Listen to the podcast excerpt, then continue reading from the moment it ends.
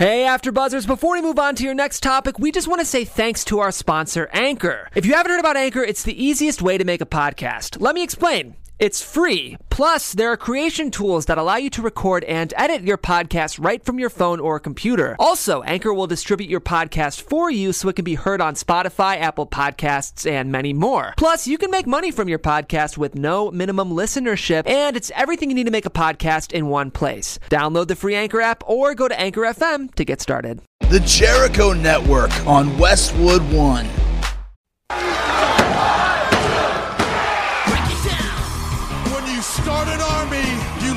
Your blood, you look to your buddies, you look to your friends. There's only a couple guys in the whole world that make me love pro wrestling, and you're one of them. You know all the bad shit you've heard about us, it's all true. But another thing that's true is we love professional wrestling, and that's why we're here. I'm not sports entertainment anymore. Talk to him, kid. This is a new beginning, and it starts tonight. A new day is dawning for DX. Know who you're talking to? Welcome to X Pac 12360, everyone. I'm your host, Sean Waltman, aka X Pac. What up, Sean? What's going on? Next to me, we have Jimbo, not in the booth, up Hi. here at the table. Woo. And on the couch, we got Mark Donica. What's up, Mark? Sean, hell of a, it was an awesome show last week. Excited to be back here. Couch super comfortable. I don't blame you, Jimbo. Yeah. It's, it's great to, to great to have the spot. That's nice. Super comfy. It's- How you doing, uh, Sean? I'm doing fantastic. Brilliant. A little bit grumpy today, though, Yeah? obviously. Don't act like you don't know. well, you said obviously. I'm trying, like it's not, doesn't seem that obvious to me.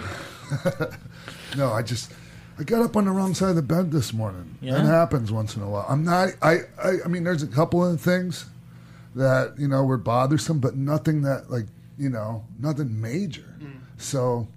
Not 100 percent sure Like the what's little- going on with me today. The little things might add up, and then Yeah. you just eventually that straw breaks the camel's back, and you're just like, I don't oh, know. I'm so and, frustrated. And I, I'm worried about having a good show today. So I'll worried about. I'll worry about what's going on in my uh, subconscious a little bit later. Okay.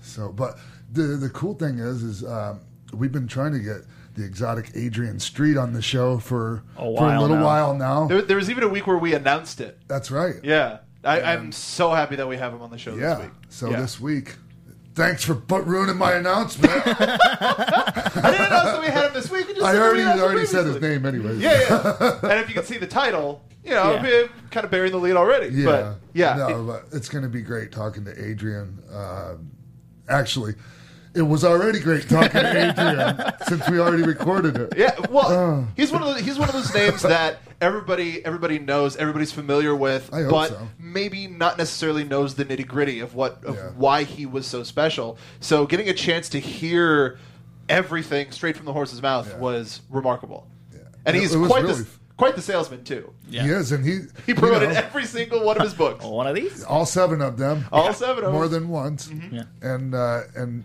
do you know what the one one of the coolest parts was? Huh. Uh, and it's a it's a, it's an expression that Chief Jay Strongbow used to say when somebody was the shits. He'd go, "If that guy was hung for being a good worker, he'd be hanging an innocent man."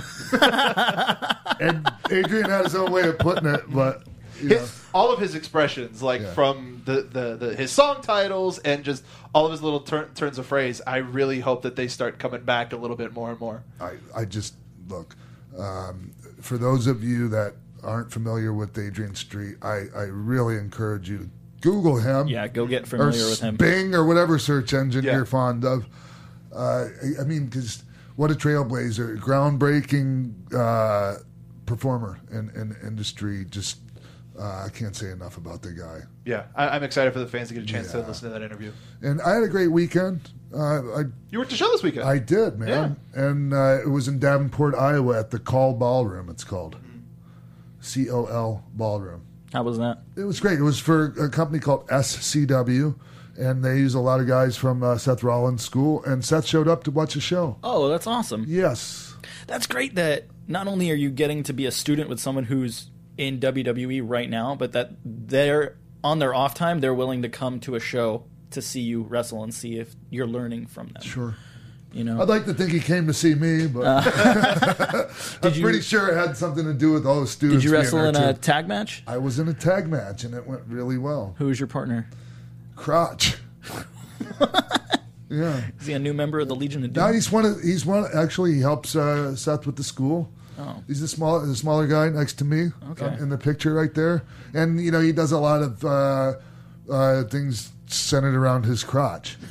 Perfect pairing. I, I exactly Tag team name Crotch Chop. yeah. I love it. I love it. It was good stuff. I had a great time. Uh, the crowd was great. The, all the uh, all the guys on the show, the local talent, were, were really solid. The venue looked really interesting It was too. a neat venue. Yeah. Uh, back in the days, Johnny Cash, uh, Elvis Presley, you know, guys like that used to play there. That's got to be super that's- cool. Oh yeah. Yeah. Just like the history of walking in buildings like that. And that. I, on my way in, oh God, what a! I flew in on a red eye, right? Mm-hmm. And so you get up, you know, a red eye. For those of you who don't know, is a flight that leaves the West Coast late at night and arrives on Early the in the East. Coast early in the morning. And it's, you know, okay for me personally, I get up from it and I'm really groggy, and I, I almost left like you know a jacket on the plane and different things like that. And, uh, I ended up losing my fanny pack with everything in it wallet, phone, money, credit cards, ID, everything. Yes. On the airplane? I no in in Chicago O'Hare Airport. Oh, just in O'Hare. Yes. That's even worse. Yes. And I went from Terminal A to Terminal C, or Terminal B to Terminal C, back to Terminal B, and I I was pretty frantic at one point, and then I just realized being frantic uh, and panicking isn't going to do a damn bit of good. I calmed down, took a few, uh, you know, Deep breathe breaths. in through the nose, out through the mouth, and uh, lo and behold, I got my fanny pack back. Yeah. Yeah. Oh, I, I can't imagine starting a trip like that. But yeah, man, it was a buzz killer. And uh, so on the way on the way to Davenport, my connecting flight, uh, UFC, the legendary UFC, I think middleweight champ or welterweight champ Pat Miletich was on the flight. yeah, Yeah, but I was so sh- just like in an awkward funk from the whole fanny pack uh, situation. that I didn't even say anything to him. Like I've uh, interacted with him on Twitter since then. Yeah. saying, "Hey, sorry, I was shy," or what. I forget how I put it, but uh, you know, That's uh, so amazing. It was kind of cool to see Pat Miletich even though. Like, I'm sure. Yeah. Yeah. Some people are going, "Oh, who?" But like those people aren't. Oh, man. That Google search When I used to gonna be on play the fire. UFC video game, I'd always pick him because he had his own fighting style. And I was like, anyone who has their own fighting style has to be a badass. Is this like a bonus character or a secret? No, this is a real person. Yes, No, and he's a great for real. commentator as well. Yeah. for Legacy Fights, fantastic commentator, and he's a Freemason, Oh, even more. proud Freemason. Yeah. crazy, just insane. The Like going from the learned. lowest low to the highest high. Yeah, That's re- that's everything really was cool. still in your fanny pack then, right? Everything was still in the fanny pack. Even better. Everything, Jimbo. nice. That's Absolutely everything. that's insane. So, Jimbo, Yes, what's going on, man? with me, with Yeah. life, you know. Well, we got Get High Watch Wrestling this weekend. It'll be fun. That's Saturday. We'll I talk think it's about almost that. sold out That's amazing. with Ron Funches. It's going to be an amazing time. well, well, yeah. It'll be fun. How can it not be? Come Yeah. on. But we got some wrestling news. Yeah, If let's, you want to talk about do wrestling, wrestling news? That's what I was getting at. X-Pac 12360 Wrestling News. All right. Last week we talked about the superstar shakeup. We didn't know what it was going to be like, if it was going to be a draft. It kind of was, it kind of wasn't. So from SmackDown to Raw, they got The Miz and Maurice, they got the Intercontinental Champion Dean Ambrose, Bray Wyatt, Alexa Bliss, Mickie James, Apollo Crews, Kalisto, Heath Slater and Rhyno, and Kurt Hawkins. From SmackDown to Raw. Uh, Hawkins got knocked out by Big Show in his like, "Hey, I'm here on Raw," and Big Show punched him and knocked him out. So makes you sad. I don't see anything promising happening for Kurt Hawkins right now, which sucks. Which I hope changes. Yeah, because Um, he's such a solid, you know, Yeah. he's such a solid talent. Dude, he's so good, And man. the week before, they had him lose to Tye Dillinger on, in his SmackDown debut. So the, the the one thing that was interesting about the shakeup was uh, sometimes like on Twitter it would be, oh hey, this person's going to Raw, and they wouldn't even be like on the show. Like they showed Apollo Crews showing up to Raw, but he wasn't on the show at all. Yeah. Um, and then sometimes people just show up. Like Yeah. Bray Wyatt showed up at the end of Finn Balor and Jinder Mahal's match, which Yeah. was Okay. it was a very interesting way to do it, but it kept the surprise going. and like Miz and Maurice came out as Cena and Nikki, and then Dean Ambrose came out. I was like, oh man, I hate Miz and Maurice. So glad it's Cena and you, or Cena and Nikki. And then Miz took off the hat. He's like, I'm really the Miz. He, he So that explained was- the bit, and Dean was just like, Oh, oh. in that case, And then he beat him up. With the DDT. Okay. So that was cool. And from SmackDown to Raw, we got U.S. champion Kevin Owens, Sami Zayn, Charlotte, New Day, Rusev and Lana, Primo and Epico, Jinder Mahal, Tamina, and Sin Cara. Okay. Out of all these people, definitely Kevin Owens is probably the best get, I would say. And he went right into storyline. I don't know, dude. Charlotte and and the returning Tamina. You know, the SmackDown's women's division has been fire. So the fact that two of their best and brightest went over to Raw and who could fill that void, possibly one of the greatest female wrestlers of all time, despite having such a short career, and Tamina, who has so much more gas left in the tank. Yeah. I, I She's never really been able to shine on TV like she should. She's, She's always been just an put with something. Yeah, she's Yeah. always just So who didn't get uh, shaken up and moved moved around? AJ Styles uh, got to stay, which is cool. Everyone's Yeah. stoked for him staying on SmackDown. Same with Baron Corbin and Chris Jericho. Uh, people people also thought And if, Nakamura. if AJ Styles didn't switch, that maybe Luke Anderson or Gallows and Anderson would switch, so that they Yes. could have the whole The club. faction, the whole club on, on the same show again. But I I still like this, the, and the, having the New Day, which was is staple of Monday Night Raw. They they would have a segment whether they had a match or not every single week. Move over to SmackDown. I think that's going to do wonders for their tag team division as well. It's it's it's kind of cool that we're even talking like this right now, and or like you guys are, Mm-hmm. and, and you're excited about something that. Uh, you know, this the brand split thing just it, it, did, it didn't work for me Yeah. before. You know, and apparently it's working now. Yeah, like It is. They're It- doing it. uh, They're doing it right, or they're doing it a lot better.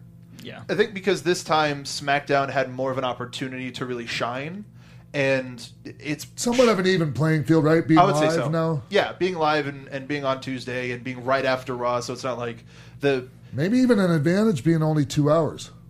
I would say so. Yes. Yeah. Like NXT, they benefit from being an hour because it's just boom, boom, boom, go, go, Yeah. go. Same thing with with SmackDown. I was I watched last night for for the shakeup, and I was surprised that wow, we're only an hour and fifteen minutes in. We don't know everybody's in the shakeup yet, but it's been a great show. They had in ring segments, wrestling, backstage segments, everything, but super tight and super focused. Yeah. Yeah.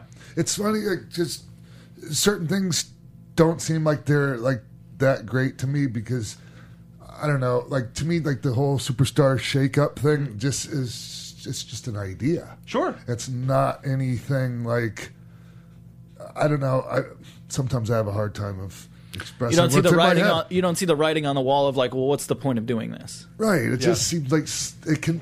Those things can just seem like some silly scheme thought up, right? Mm-hmm. And I mean, I, I guess you could say that about any of these things that we think up for For wrestling. storyline and angle purposes. But uh, uh, you know, when you take a silly idea and you, or I, I'm saying silly, Well, it's but silly when you just a- take an idea and you put the right people, uh, you add the right people to it, uh, and they execute it properly, like some really cool things can happen. like especially they announced matches for Payback, which is supposed to be a Uh-huh. Raw only pay per view, and then the Superstar Shakeup happened. So now we're going to have cross promotional matches with Kevin Owens being on SmackDown. Now he had a match with Chris Jericho at Payback for the United States Championship, and now whoever wins that match is going to stay on SmackDown With the and US title. with the United States Championship, and they had a number one contendership match for after Payback, and now Bray Wyatt, a Raw superstar, is going up for the WWE Championship against Randy Orton in a House of Horrors match, which we still don't know the rules to, which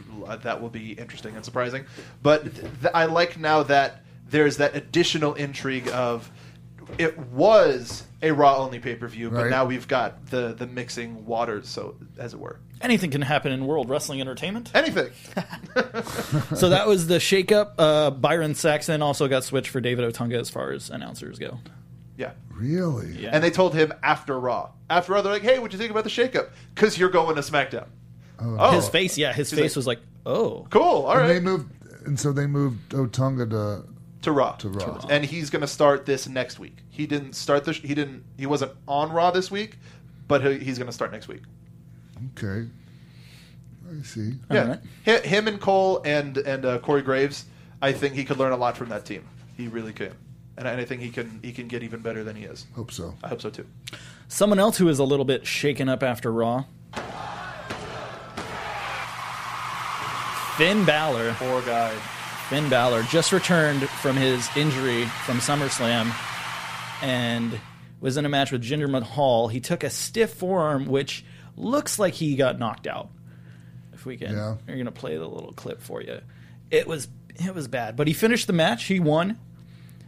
WWE hasn't officially stated that he was concussed and he'll be out for a while, but PW Insider says yes. So I hope the best for him, man. It's just Accidents sad. happen. yeah, and it's not like like It wasn't the point of the elbow. Yeah, me and it you were wasn't talking about like this earlier. closed fist. It was forearm. And oh, that's brutal though. yeah, it's it's bad. That's a that's those are like I, you look. A punch to the face is um, almost better to take than that. yeah. Yes, absolutely. Tho- That's your one of the hardest parts of your body right there. Yeah. You can hit someone with. with all your force and Yeah. effort and everything. So Oh man. Well, we'll. I mean, I guess we just have to play this one by ear. Yeah. You know, I haven't really heard anything from anyone as far as. when things like this happen in the locker room, what's the like mentality and vibe towards someone like Jinder? Is everyone like, hey man, If there's not a if, look, if there's not a history of somebody, you know, being reckless? yes, it's just one of those things that happens, and it's and it's really unfortunate, and and that, but um, unless it's a situation where somebody's getting sent to the hospital every week by the same person or knocked out, then you know it's just one of those things that it's going to happen. It happens. now, It's wrestling, man. man. It's not ballet, as some would say. Yeah. Yeah. So I'm sorry. Obviously, so sorry to hear that. Definitely. Yeah, it's sad. Get well soon, Finn. We're all hoping and praying for you. Uh, PW Insider also reported about someone maybe headed to. WWE. Ring of Honor's top prospect Lio Rush has just finished all his Ring of Honor dates, and it's rumored that he is going to WWE. He was seen backstage at the Raw after WrestleMania 33, and they think he's highly one of the people ready to just go right into NXT. Yeah, Lio's good. I was in a uh, tag match with him for in Maryland, like the Baltimore area, Maryland area. Championship yeah, Maryland Wrestling? Championship Wrestling, who run excellent shows on the East Coast, uh, really big show. Anyways, I was on a, I was in a tag match with Lio. He, it was the night before he had like a tryout with Evolve, I think. Oh, wow. was. And he dove out to the floor, and the dude just totally missed him. Really? Yeah, yeah. I mean, he ended up landing flat on his back, but still, I mean, Yeah, that- it's a long way down. And there's only so many times you can do that flat on your back. Dude, yeah. And I mean, he could barely walk afterwards, and he had a, you know, A tryout. Quote unquote tryout the next day.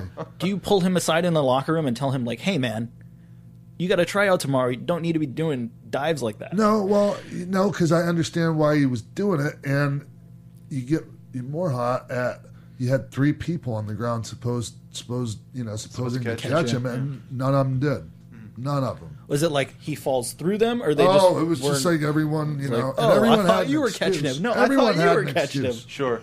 everyone had an excuse that night, and the poor kid couldn't walk. So, like, the main thing I did was call, uh, shoot Gabe Sapolsky a text and just say, hey, you know, like, keep in mind this guy just wiped out. He'll be a little bad stiff. last night. Yeah. That's really nice of you to do that because Well, that you don't want to see some, you know, because you know, uh, a young guy coming up isn't going to tell anyone they're hurt. exactly, yeah, Yeah, so especially at a tryout Yeah. with Gabe Sapolsky. Like, hey, man, you run the Evolve. I really want to work for this company. By the way, I did a dive last night. I'm hurt.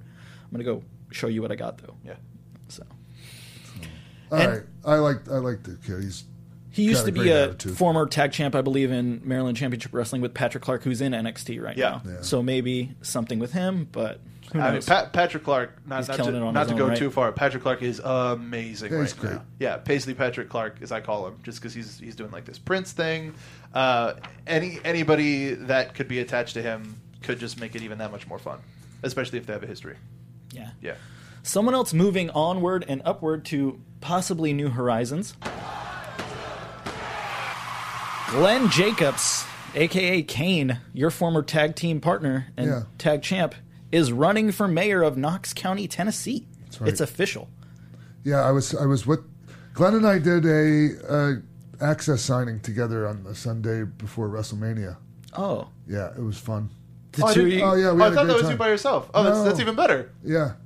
No, it was Glenn and I, and we were talking about this, and it's it's funny because he's running for mayor of a county, and usually it's mayor of a city, right? Yeah. But in, you know, certain areas like there are, it, it works that way, and um, you know, Glenn's a, uh libertarian uh, thinker, a lot like He's myself, a maybe a little big bit, thinker. Yeah, Yeah. big time. If, if there's anybody that you would say, "Hey, they're going into politics," and it makes perfect sense, it would it would be Glenn. Sure. Yeah. Yes. I, I, he, he would have my vote. I don't agree with him on everything, but like, I don't really think we should be agreeing with people on every single last thing. Anyways, I mean, we have to have we have to think for ourselves too. Sure. So, anyways, uh, I'm I, I have a feeling that Glenn's going to win that, And if he doesn't, I'm pretty sure he'll chokeslam his opponent straight to hell. which isn't going to happen because he's going to win. Yeah. Yeah, he's And then- really extremely popular in that area. and Yeah. then him and Booker T will have a match Yeah. for best mayor. Hey man. hey, a lot of like it's it's not just like a coincidence or some kind of a like I don't know trend like Wrestlers, Wrestlers going into and- politics. I mean it's it's not just what I'm trying to say is wrestlers are smart. Sure. These guys are highly intelligent people and uh, it doesn't surprise me at all that a Jesse Ventura or you know was a governor or um, you know Booker T I I I'm going to say he's going to end up being the mayor of Houston one day, Sure.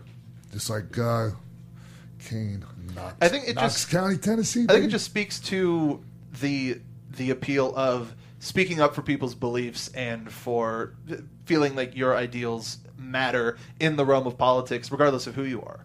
But uh, being a prof- I agree with you. Being a professional wrestler shouldn't preclude you from doing anything that that you want. It's living another dream.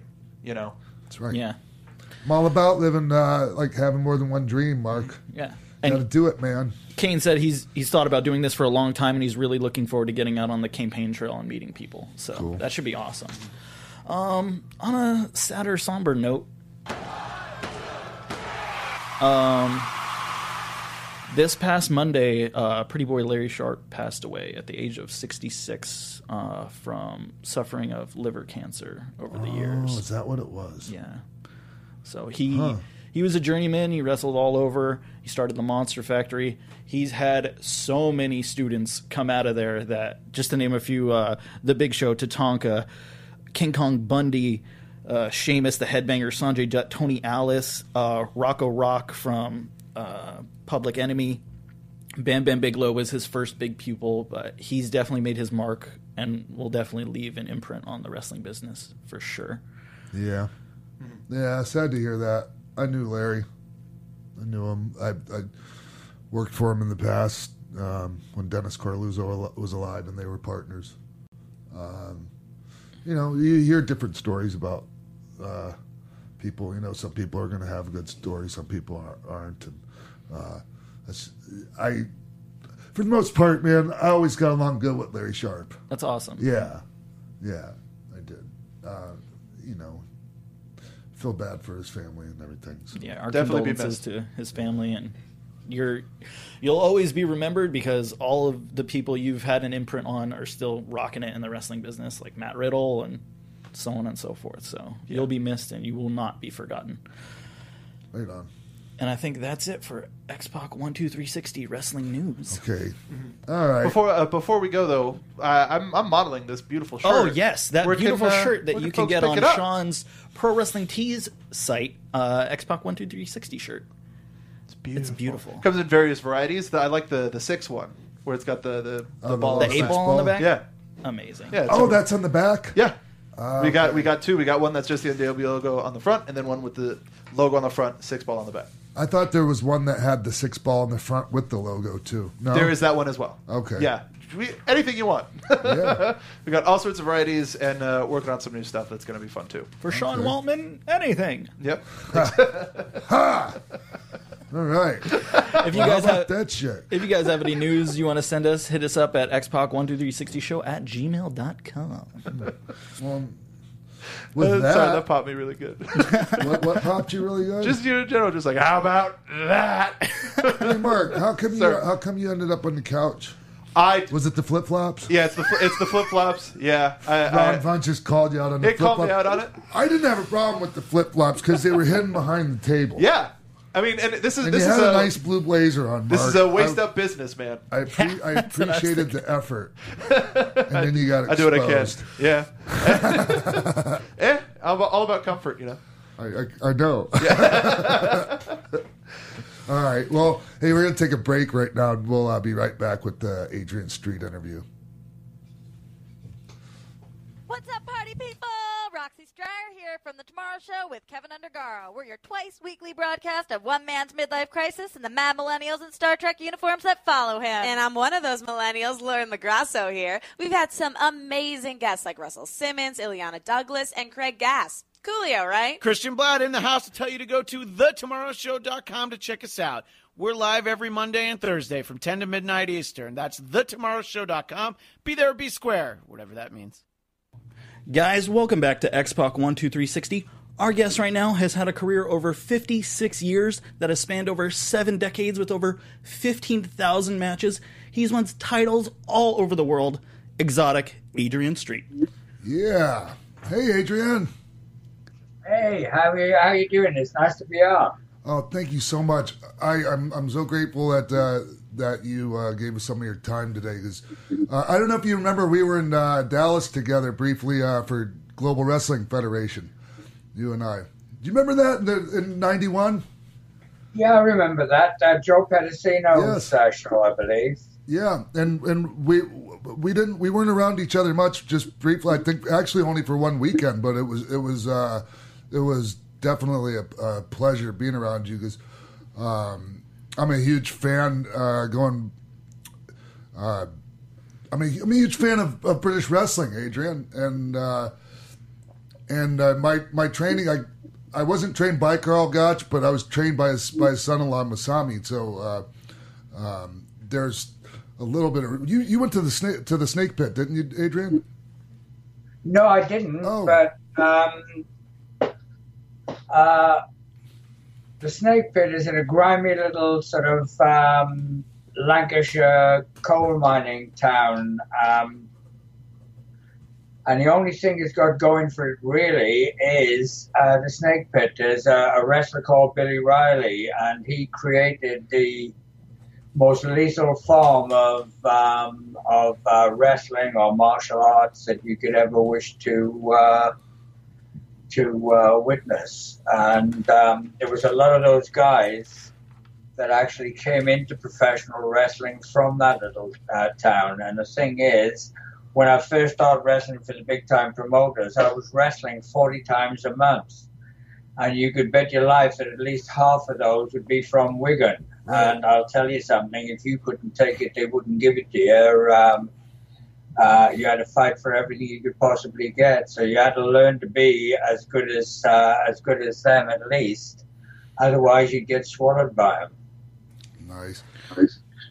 I mean, for a career that you've had so many, like the 15,000 matches, all the books, all the titles, everywhere you've wrestled, how have you never had an action figure? I know that's really random, but that's all I've been thinking. Because I usually, when we do these shows, I bring the action figure of our guest and I put it on the desk, but I don't have an action figure of you, so I brought your Rock and Wrestling DVD that I used to have on VHS that I now have on, have on DVD that has I'm in Love with Me on it, which was the first introduction I had to you and your character. So I just, I don't, I don't understand how you've never had an action figure over like all these years. I'm so happy that I've never had an action like a like a. I mean, I've seen a number of uh, like um, action figures of me that people have created, like from a generic um, uh, model. But I'm so glad that I haven't had any done as yet, because I was um, in the business for 57 years and all the rest of it, um, the fact that my movie is uh, coming up after the, after the movie will be um, a time when lots of uh, souvenirs and uh, my books and all those kind of things are are, um, are really going to get uh, popular. So the fact that there hasn't been an action figure of me yet, I've still got all that to look forward to, even though I'm 76 years of age now. That's incredible that you're 76. D- Adrian, um, you you were groundbreaking. You did so many things first. Like, okay, for instance, the re- the wrestling album you did. I mean, there some of those songs I still know the words to by heart. Like "Sweet Transvestite" with the broken nose. You know, all of those. I mean, it's it's it's amazing. Um, at what age did you know that you had this kind of a, a gift? I mean, you're a great wrestler, Adrian, without a doubt. But all the other talents that you have are, are to me, they're they're right up there with the wrestling. Well, you know, I'm, a, I'm, I'm an artist. I like to paint and um, and whatever. I'm a sculptor. Um, I'm pretty good at writing the lyrics and things. For Amazing, songs. Um, amazing. the, the, the, the tunes and everything like that, um, I was helped with by uh, by uh, Don Woods um, from Britain. We've we've uh, we've done those things together. He's helped rephrase uh, some of the uh, lyrics that I've done to sort of make them fit into uh, the things like a lot better. But I did them originally because I wanted my own fanfare. Everybody used to go in the ring in uh, Britain to um, the March of the Gladiators, and I just wanted to. I've, I've always wanted to be different. The thing is, um, obviously, wrestling with people uh, from uh, Wigan, from the Snake Pit, um, so often. Plus, there was um, wrestling was really booming at that particular time, and there were wrestlers coming from all over the world. We had sambo wrestlers from uh, from uh, Russia, Russia. Greco-Roman wrestlers from Hungary, and um, and uh, Belgium, and uh, mud wrestlers and things like that from Turkey, and uh, I mean, it had like a myriad of uh, of uh, talents from all over the world, and they, and they all came to Britain.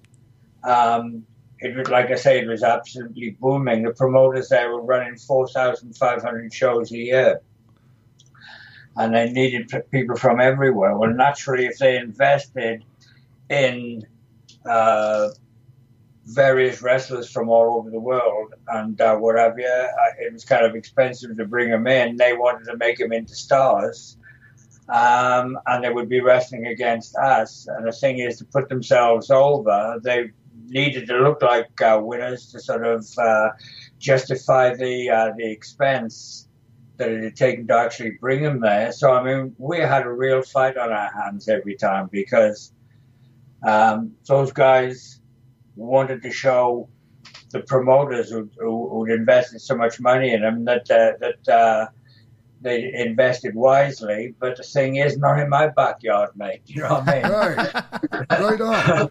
you know, they're gonna, you know, I mean, for them to really shine, they're gonna have to beat me. But like I say, not in my backyard. You know, you've got a fight on your hands, and I had a fight on my hands every every uh, damn night.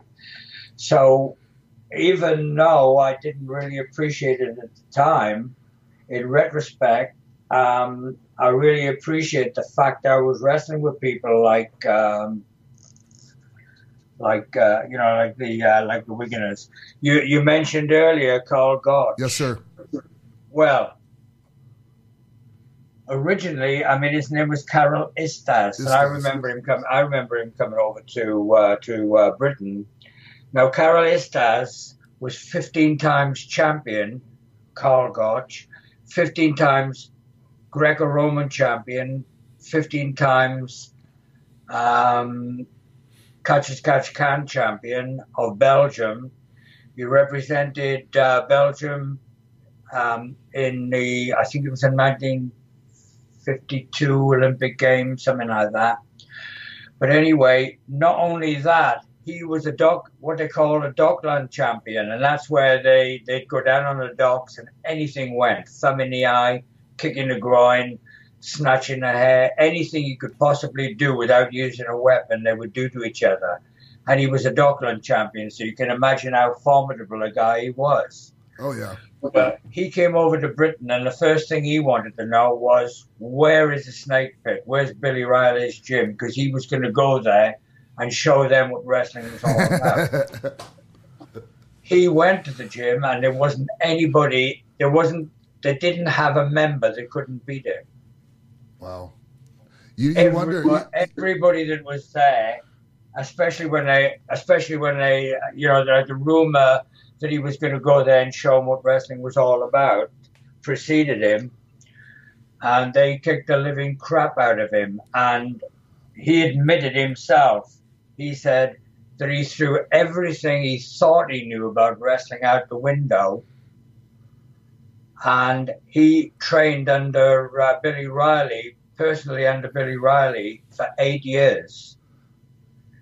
After he did that, he left and, and, uh, went to Canada and um, and into the States. And from there, and like when he went over there, he changed his name from Karl Istaz to Karl Gotch. And the rest is history. You know what a formidable guy he was. Oh yeah. Vern, Verne Gagne called him Karl Krauser for some reason for a while, but that's neither here nor there. We're we're the, we're mainly uh, interested in you, Adrian, because you're you're just an amazing, amazing person. Uh, I, I I, I plead guilty to that. you are guilty to that, man. Uh, Adrian, how long have you been making your own gear? Since I was three. What? What? Since kind I of- was three years of age. What kind of gear are you making at three? I've been making, I've been making exotic costumes from the time I was three. When I was three years old, um, the war was on in Britain, and we all had our little ration books and all the rest of it. Right. And the fact that I had my own little ration book, I felt kind of important and everything like that. And I've never really had a sweet tooth, but I'd go to the candy store and everything like that with a few with a, with a few copper coins and um, my little ration book, and I used to buy some candy called raspberry ruffles. And the reason I bought those is that they had the best um, metal foil. These have it in all different colors and patterns and things like that. And that's the reason I got them. I'd take all the, all the uh, metal foil off of the chocolates really carefully because that is what I really wanted. And I trade the actual chocolates with the other kids um, if they give me their, the the uh, the foil off of their candy. And I used to make little um, mannequins out of plasticine, Yeah. out of clay, out of clay. And I got that. I'd, I'd get a razor blade and I'd cut the uh, thing, the uh, the foil this way and that way. And through trial and error, I got like a pattern where I could actually dress my little mannequins up in um, this metallic foil and turn my little mannequins into knights in shining armor. Wow. So that's, that is how long I've been making uh, costumes. You're so creative and ahead of your time, man. You're like a true renaissance man with everything you do. It's amazing. But I grow- amaze myself sometimes. what, what was it like growing up during the war? When my father was a prisoner of war with the Japanese at the time. And in actual fact, this is the first book I wrote. oh, my pink gas mask. And that is me um, just a couple of years ago wearing the same mask that I was issued when I was a three year old child in uh, Britain.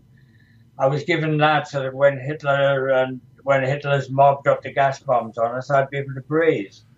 And um, th- this book's got all about that in the uh, thing. You can see there. Um, that's that's um, me with my teddy boy gang. That's me there Wow. with my little teddy boy gang, and we were into rock and roll music at that time. And that book spans um, the time um, from a time, well, from just before I was born till um, till I actually left um, Wales uh, for London to become a professional wrestler. But my dad, for whatever reason, he was a prisoner of war with the Japanese. When he came home, uh, for whatever reason, he didn't like me very much, and I grew to dislike him very much. I had a very bad relationship with my father. Why I don't know. He just didn't like me, and um, I got to dislike him. But he had me out of school working in a coal mine when I was 15. Well, the thing is, it's dark down there. I need a spotlight, you know.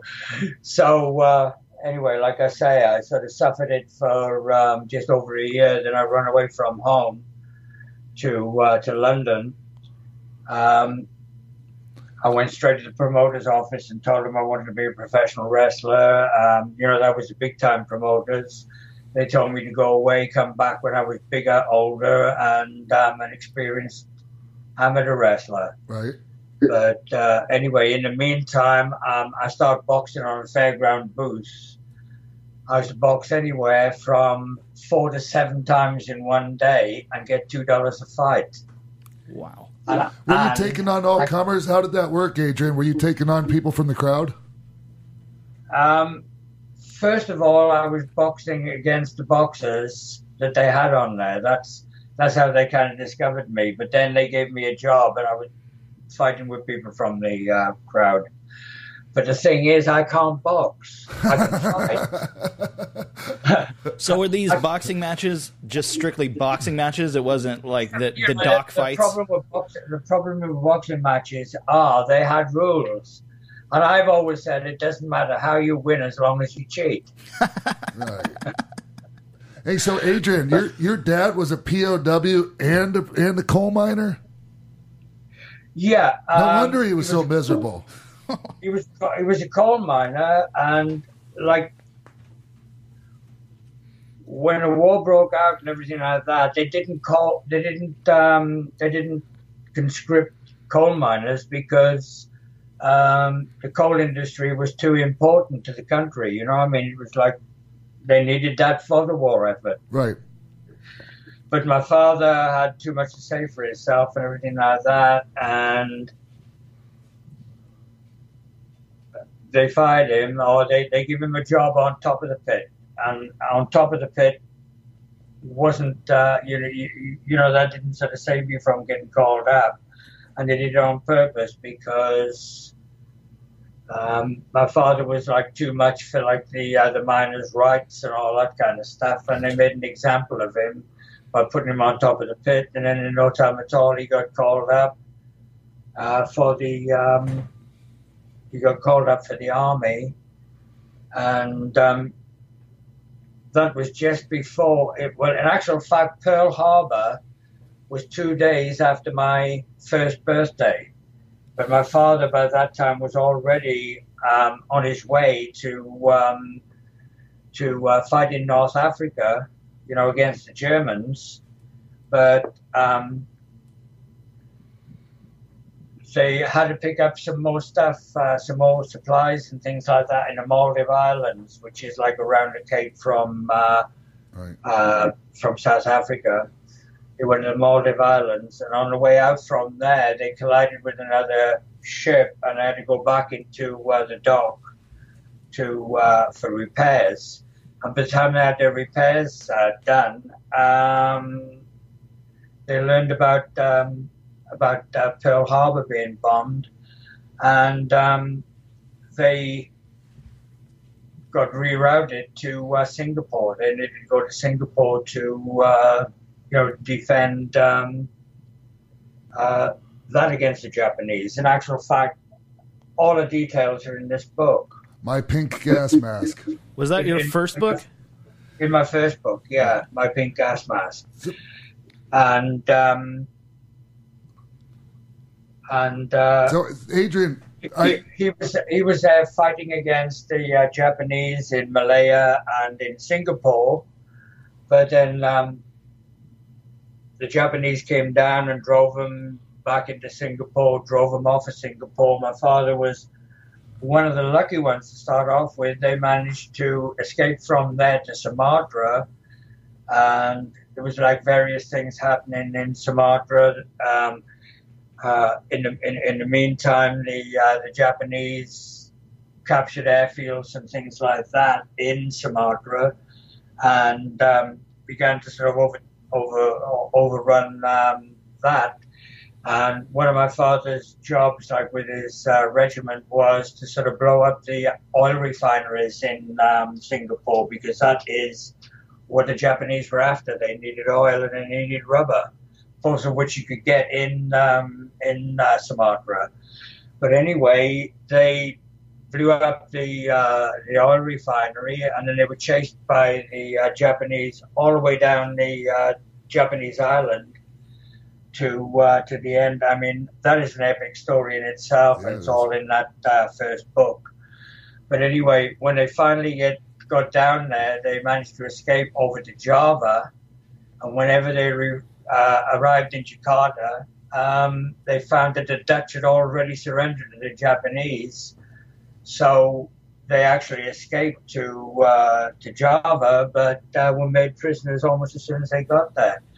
My father was a prisoner of war with them then for another three and a half years. Um, he was a prisoner. Um, And then he came, and then when he got when he uh, when he came back from the war, he, he uh, re- resumed being a coal miner, huh?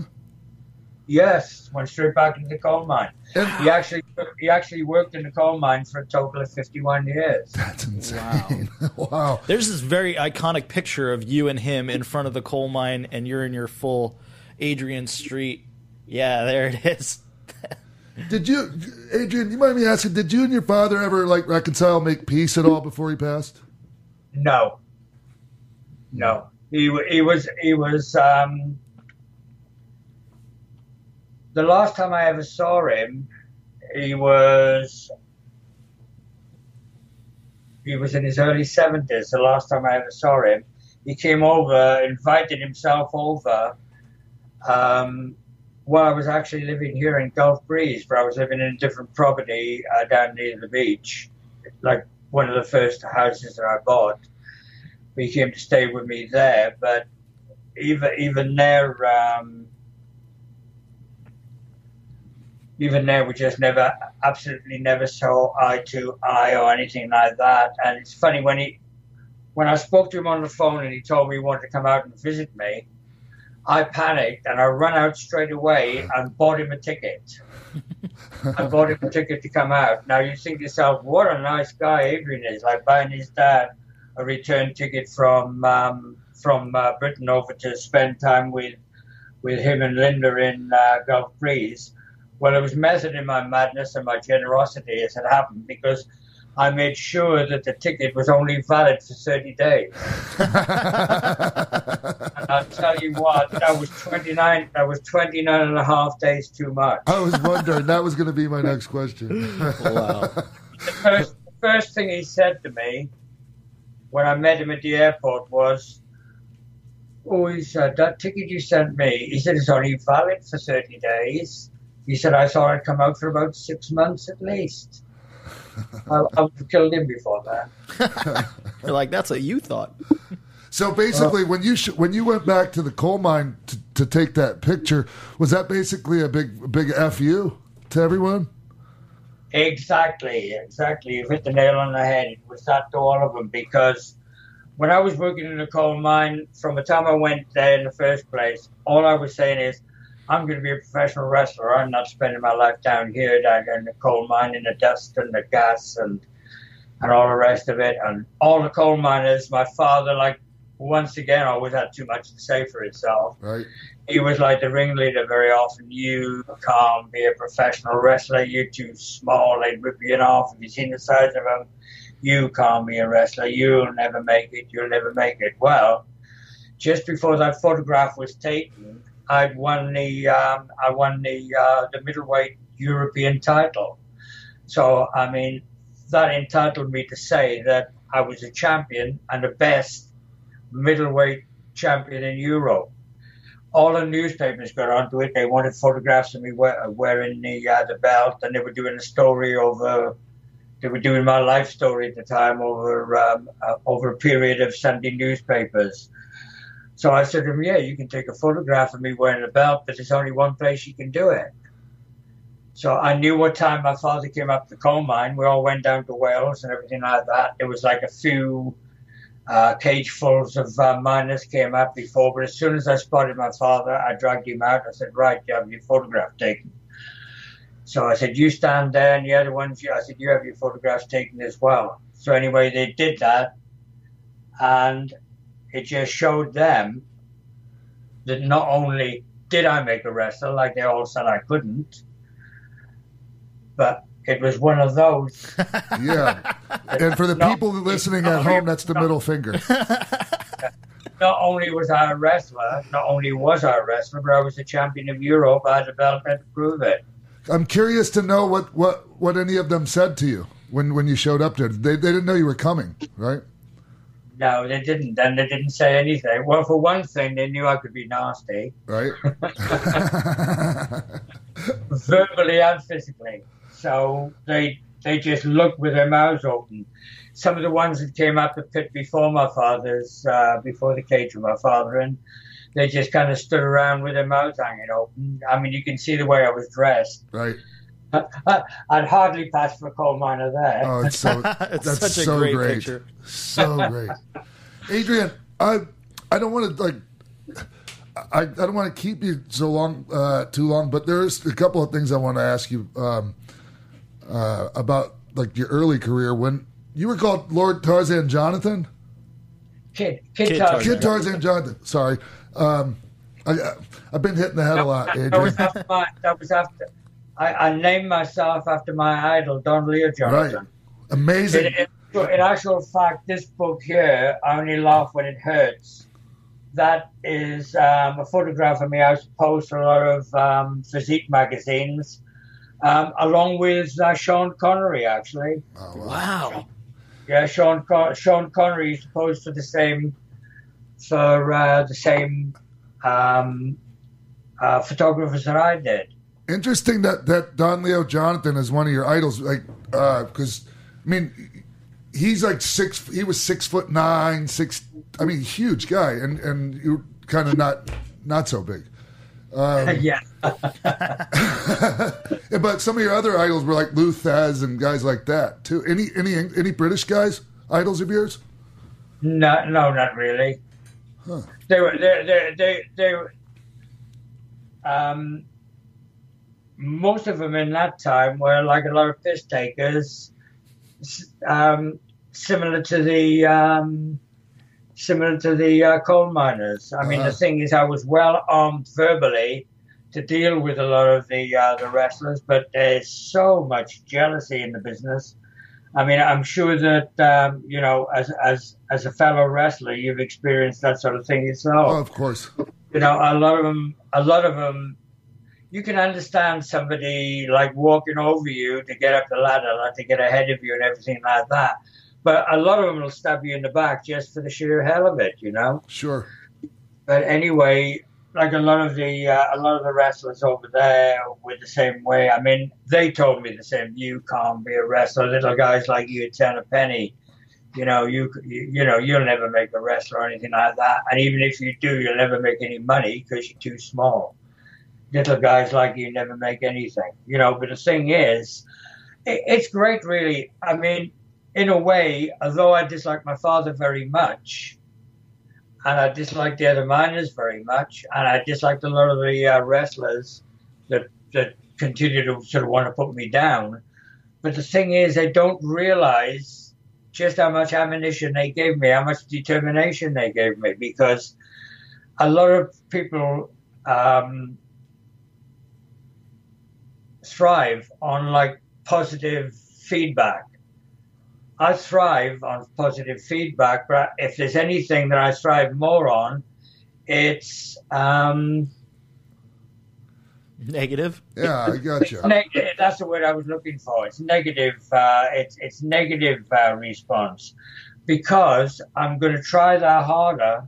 In fact, I'm going to succeed or die trying, just to just to show you that you're wrong and I'm right. Sure, I can totally relate to that, Adrian, because a, a lot of the things that you, you were told were uh, things I was told too, and and and uh, it does feel doesn't it feel great to be able to stick that middle finger up at everyone? Yes. You don't That want to be a sore winner, but hey, f you, everyone that said you know you couldn't do it. Yeah. or I couldn't do it. Well, do you think because you were smaller in stature, you made your character so over the top to like Yeah, balance well, balance to, that to- out? To, to be honest, um, you'll read all about that in this book. So many ways, so many ways to hurt you. That's the saying I used to have because you get you get people sort of bad mouthing you before you go in. I'm going to do this to you. I'm going to do that to you, and all the rest of it. And my response was, "Oh, really, dear boy? Well." I hope you're bringing all your skills with you because you're going to need them. Because I've got so many ways to hurt you, you'll have to invent new ways to scream. yeah, you always have some great lines. That's one of them. I like beating uh, ugly men beautiful. That's another one. like, you have so many great That's- lines. That's, that's, me, that's, that's me wrestling with um, some of the guys in Britain. I could kill a man eventually is one of my favorites. I kill a man eventually. So, so Adrian, the reason why I was asking you about your name early on, and then you you changed it uh, to Adrian Street, but you were in a tag team called the Hell's Angels. Did you ever get any heat from the Hell's Angels Motorcycle Club over that? yes, yes, the silly buggers. Um, actually, that story would take too long to tell, but you can get it in detail in this. Sadist and Sequence. Yeah. That's another Yeah, one of okay. your books. How many books have you written I've got- total? I've got, I've got seven books. I was gonna This is six. this is the first one after I left Britain. Violence is golden. Do you notice a lot of my um, a lot of my books have got titles of um, songs from my first album? Sure, I did notice that. Violence, Violence is golden. Sadist in sequence. Imagine what I can do to you. And this is my latest book, The Merchant of Menace. That's me on the back beating the crap out of Randy Savage. Oh, let's talk about that. From Memphis, right? And I don't know if you can see that, but that's him in the dressing room after I'd finished with him. I was actually just looking at a match you had with Randy. Yeah. Yeah, last night. I go ahead, Jimbo. Well, sorry. Randy has always been known for really planning out his matches move for move. Like, like we're gonna go here, and then we're gonna go here, and then we're gonna go here. Was that the situation you had with Not, Randy? Not, not with me, mate. Not with me, mate. Um, I had lib, and I like Randy. I got to like him and all the rest of it. But like a lot of other wrestlers, if he was hung for being a wrestler, he would have died innocent because he can't wrestle. That's that's one of my. if, if, if you if you notice in a lot of my if you notice in a lot of my contests with him and certain other uh, wrestlers, we'll use him as an example because that's what we're talking about. Um, I would pretend, I would pretend that I was terrified of him. I would pretend I was frightened of him. Um, he, he chased me out of the ring. I'd even grab Linda and put Linda, bet- put Linda in harm's way between Randy and um, and myself to really sell the fact to the people, like, oh, you know, uh, this Randy Savage has got Adrian Street's number. We've seen Adrian Street beating people up, turning them inside out and outside in, and all the rest of it. I could have beaten Randy Savage the best day of his life in about one minute. It only take me, it'd only take me um, until I actually got hold of him. But the thing is, how exciting would that be? Yeah, not so Yeah. much. It'd, it'd show Randy, it'd show Randy up and everything like that. I knew that I had a program with him. It was going to last, I don't know, maybe a couple of months or something like that. So I needed to make the most of him. So I pretend to be afraid of him. I pretend to be frightened of him. I'd run away. I'd run away. I'd run away. So that would build up the uh, the heat and everything like that. But like when we got when we did sort of come come together and everything like that, um, all he could do with me would be like a stomp or a punch or something like that, or jumping off jumping off the corner post on top of my head and all that kind of stuff. Well, I'd suffer all that and, and what have you.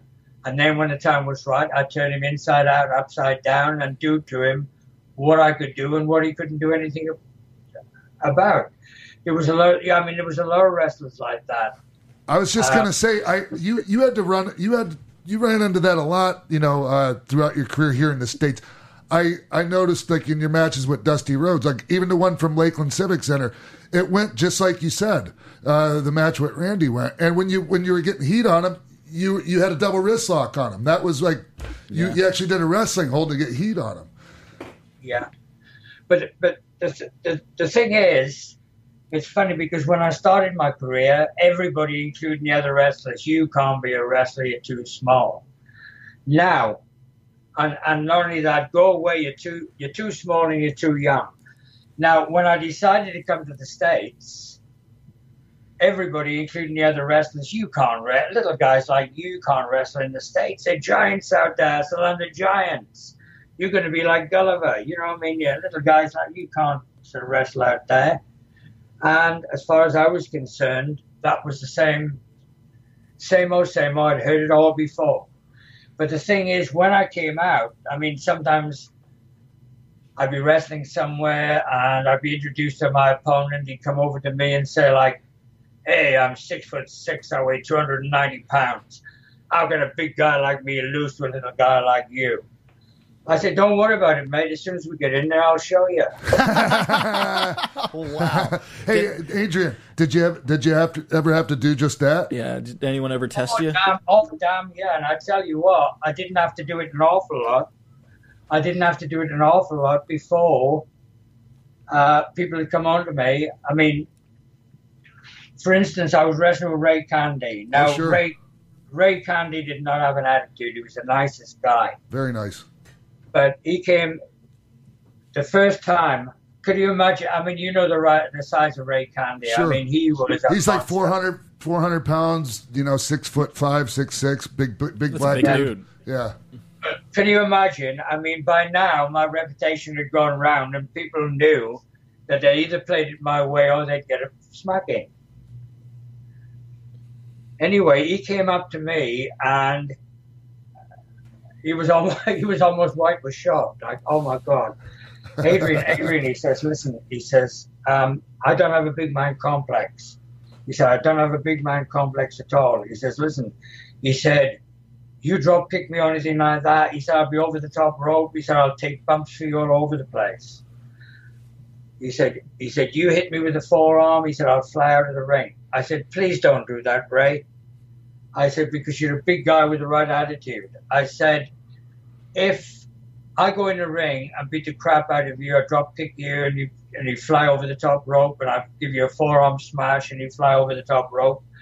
I said, that isn't going to make me look double uh, powerful. I said, it might give the people like a shock to sort of start off with, but as soon as they see me do it two or three times, it's going to be old hat. I said, we're not going to get a match.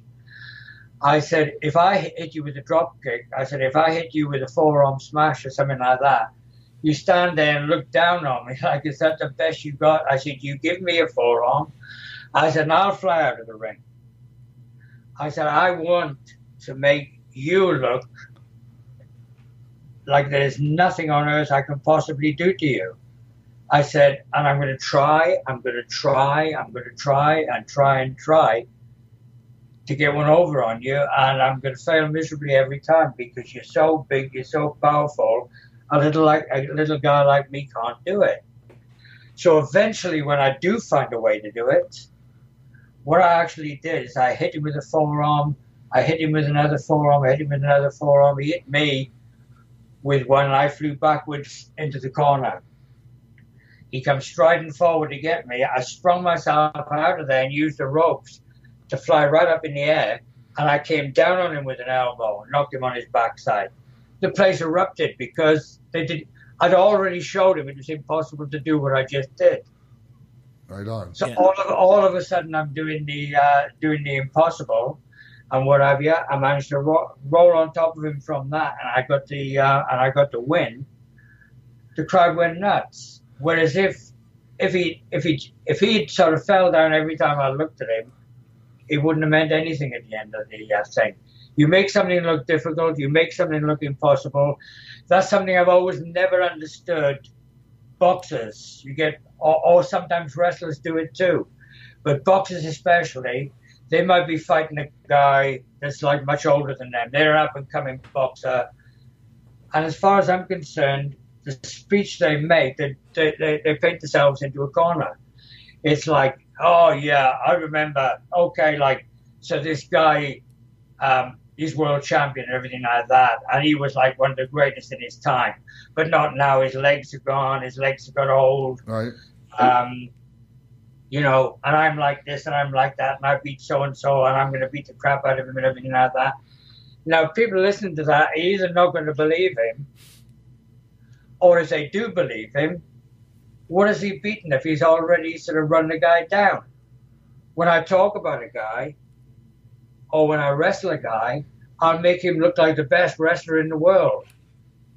And I'll make him sound like the best wrestler in the world. And in, in an interview, you know, unless the guy's a real mug and he's unredeemable. But then, if you make him, if you make him sound like or make him look like the best wrestler in the world, and then you beat him, then you've beaten something. When when I had my wrestling school, that's something I always used to say to the guys. Make Skull the guy Crushers that you're Wrestling wrestling with takes two to tango. Make the guy that you're wrestling with look really good. If you make him look crap, what have you beaten? Plus, I mean, when when we make them look good, they want to make us look good, Adrian. That's how it's always worked with me. Yeah. I never had a problem with that kind of thing because I did my best to make my opponent look good, no matter if he was an asshole or not. when I went into Tennessee, Bill Dundee was a booker there, and he used to say to me, You give the guy too much, you give him too much. He's a squash job, just go in there and squash him. I tell you what, you go in there, all right, it might be a guy who's being squashed every time he's on TV by whoever he's on with. But the thing is, I'd go in there mousing away and all the rest of it. Just imagine how excited the people would be if somebody that's been beaten by everybody actually beaten me after all after all the um, the mousing I've, I've done. Yeah, I'm the best in the world, this, that, and the other, and all the rest of it. I'll go in the ring and start knocking my opponent about and everything like that. But then all of a sudden, through sort of overconfidence, I'm standing there posing, and he hits me with a forearm or he hits me with a drop kick or something like that. And just for those few minutes, he's got me on the ropes. Can you imagine how excited Yes. they are? Yeah, I can imagine. And, and, and, and could you imagine what can I say to that? Like if um, if um, if he'd beat me, like I made it look like he's almost done it. Bill Dundee said to me, "Oh, don't do that, don't do that." You know what I mean? The, the, the guy's just a job boy and everything like that. Don't. I believed in getting an exciting match out of everybody. Exactly. Like that's a Every thing. time I stepped in the ring, I'm entertaining the people, and to do that, if I'm a villain, I've got to make it look just oh, I'm just bitten off a little bit more overconfidence. And, and like the key word to me is the, the the the enhancement match, the squash match, whatever. Entertaining. A lot of guys just go out there and they're just getting their, you know, they're just doing their stuff, and and there wasn't really any uh, thought about making it entertaining. Yeah. And that's and that's a great thing about you. How was it being uh, being a heel all those years and all of a sudden having to be a baby face? Because I know when you came, like, okay, you had your match with uh, Dusty in Lakeland and did great business. Then you came back as his partner and sold the place out, and you Yes. were over huge with the people. Yeah. Yeah, and I didn't get on with him either because I used to call him Busty Rose, the American Queen, and he didn't like that. Yeah, but he was smart enough to know he could do good, good business with you, Adrian. Oh, I mean, I'll tell you, when I went down there first, I was the greatest thing since sliced bread. That's the best fucking gimmick I've ever seen. Yeah, I remember when you cut his hair. Remember when you cut his hair in uh, Lakeland? Yeah. Yeah, yeah, yeah. And we we, we did um, we did uh, like a hair match and everything like that with the scissors up a pole and all that kind of stuff. Yeah. And I I ended up getting the scissors and I was just about to cut his hair, but he knocked it out of my hand, knocked me down, and by the time I got up, he cut a piece off mine. Except that what I did, I didn't want him cutting any pieces of my actual hair. What I did is I got a couple of uh, what do you call it? Um, Extensions? I, I got a couple of extensions, hair pieces, and I tied them into my hair and fastened those feathers on and everything like that. so that when he actually cut my hair, all he was doing is cutting off an extension. I wouldn't gonna have my hair ruined because I wasn't planning on staying there much longer anyway. You know. Why? Why is that? What was your experience working in Florida, Adrian, or and, for for the championship Well, wrestling from uh, Florida? uh, uh, the thing is, um, the thing is, it was the best territory I'd been in up until then, as far as like making money was concerned and all the rest of it. Right. I liked. I liked Eddie Graham, and he liked me because I could wrestle. Eddie Eddie liked wrestlers, Oh, yeah. and I was and I was a wrestler, not not not a bad actor, um, a good wrestler. And in fact, in fact, I was a great wrestler. But there you go. I wouldn't say that. Oh, but I, only- will- I will. I'll say only it for you. The only the only thing that stopped me from being perfect is my modesty. There's two. The Florida was actually two territories, like the Gulf Coast area where where you actually uh, reside. That was a separate territory that you worked in as well. Yeah, I'd, I'd never even heard of that one. It, uh, I, I, I had sort of heard of it and everything like that um, when I was in Canada working for Stu Hart. But um, uh, I think I was working. Yeah, I was working. I was working in Tennessee when I first got like a lot of news, and it was uh, it was Luke Williams, who was a very good friend of mine. Oh, You know, We one, of the, one of the Sheepherders. He he's the one that really told me about uh, Gulf Breeze, and um, he actually gave me um, the name, address, and phone number of a realtor. And I actually came here I bought five properties in Gulf Breeze um, more than a year before I actually came here to live. Wow. I, I bought them as rental properties. You know, I've still I've still got four. I've still got four of those apart from apart from the from the house I'm living in. Just to just to veer off from wrestling for just a, one second here, being a uh, resident of Gulf Breeze for all these years, how many UFOs have you seen? How many what? UFOs, un- unidentified flying objects. I, I often wonder because when we used to wrestle when we used to wrestle down on the uh, on the pier every Sunday night, Right? it's only a short drive from my house. So Linda and I would get ready and put our makeup and everything like that on, put our weird costumes on, and put our makeup on before we ever left. Yeah. And I said to Linda, I, I wonder how many, I I wonder how many times we've been responsible for people reporting sort of um, like an encounter of the third kind or something. That's funny. You know, you you just brought up uh, Linda, and I want to ask you about Linda because you don't hear like she's like an unsung hero to me. Uh, how how how much uh, credit do you give her for your success, Adrian? Oh, an awful lot, an awful lot. We were we were we were a team, and um, to get the full story, you're gonna have to read all my books, all seven of them. No, no. In actual fact, um, Linda and I, Linda and I got together. Um, 1969. yeah, 1969, and that's um, this book. Ah, okay, Sadist in Sequins. That's Such a great name. That, that's the first holiday we went went um, away um, with, and that's before she was ever in the business. But it's after I left the Big Time Promotions. The Big Time Promotions never used girl wrestlers. Right. And what actually happened there is I left the Big Time Promotions because I got an offer I couldn't refuse from the Wrestling Federation of Great Britain. They, they were they were the second biggest. Well, they were the, they, were the, they were the biggest independent um, pro, um, promoters at the time. Who was the promoter? Uh, Williams. Oh, Williams. Okay. Yeah, Orig Williams was the uh, actual promoter, but there was the re- um, he offered me fifty percent after expenses, fifty percent of whatever came in through the door. So very often I was making more money in one night um, for them because it was in actual fact he gave me half the promotion.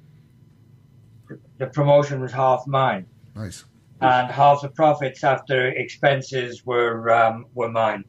And very often I made more money in one night than I was making in a in a whole week working for the big time promoters. So that was the reason. But they also used to use uh, lady wrestlers, and they they had some good ones, very good ones. Klondike Kate worked for them. I mean, they they learned to wrestle from the guys, and the guys were good wrestlers. But anyway, it was Linda's suggestion. She said, like, listen, you know yourself, if if for some reason um, some some wrestler didn't turn up, they might say to you like, "Oh, hang about, you know, don't don't please don't rush away because you know you might need to go in again. So and so hasn't turned up yet." Well, if a male wrestler didn't turn up, you know, you could you could stick a guy back in that had already wrestled that night, and the crowd wouldn't be too upset about it. But you know, what if you got one of the girls there and the other girl doesn't turn up? You know, I mean, you could put the other girl in with a guy, but I mean, that's not what the uh, that's not what the uh, the fans paid for. That's right. Wanted to see a ladies wrestling match, and if one girl isn't there, they're not going to see a ladies wrestling match. So Linda said to me, first of all, she, why didn't you teach me enough so I can actually go in and take the place of another girl if another girl doesn't turn up? Well, she was hardly into her training when exactly that happened. The weather was horrible in the place we went to. The other girl couldn't get there. So um, we put Linda in. And she did well. I mean, she, she, she, I was so surprised and everything like that that there was like details that she'd listened to me and absorbed things that I just, you know, I, I, I thought I would be teaching her for like an, another year or two before she actually got that instinct, you know. Sure. But anyway, the very next week we were touring Ireland. We were over there for six days in Belfast, wrestling around different places in Belfast, and she came over. Um, and, and wrestled six times, wrestled six times that week. Now the thing is, whenever I went over there, naturally I was like the guy that everybody was taking notice of. And uh, where have you? The newspapers would be around there. Um, to take photographs of me doing this and doing that and doing sort of something else, interviewing me for TV and everything. I took Linda over there, and we t- I turned her into a Red Indian. I called her Blackfoot Sue. and, um, you could not get away like with that now. like a beaded band with like a war eagle on there and everything like that. I designed um, like a buckskin dress and all the fringes on for her. I don't know if you can. I don't know if you can actually see that on the bottom. That was Linda as Blackfoot Sue. Okay.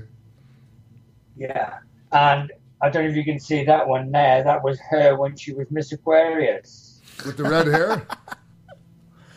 With the red That's- hair, that's- Adrian? That's that's that's me in Quest for Fire. Oh yes, you okay? People don't. A lot of people probably don't know you. you in not, like it was eighty, early eighties. You were in Quest for Fire with Ron Perlman. Yeah, that's right. With Ron Perlman and uh, Everett McGill. Yeah. And um, How'd in you- actual fact, I was involved with that movie. We're going off the subject actually, but I'll just say it quickly. Um, I was involved in that movie for about two years before they actually started filming. So I was involved with the costumes. I was involved with the makeup. I worked with um, Chris Tucker with all the makeup and stuff like that. And um, I worked with various people with the costumes. Penny Rose was like one of the main people.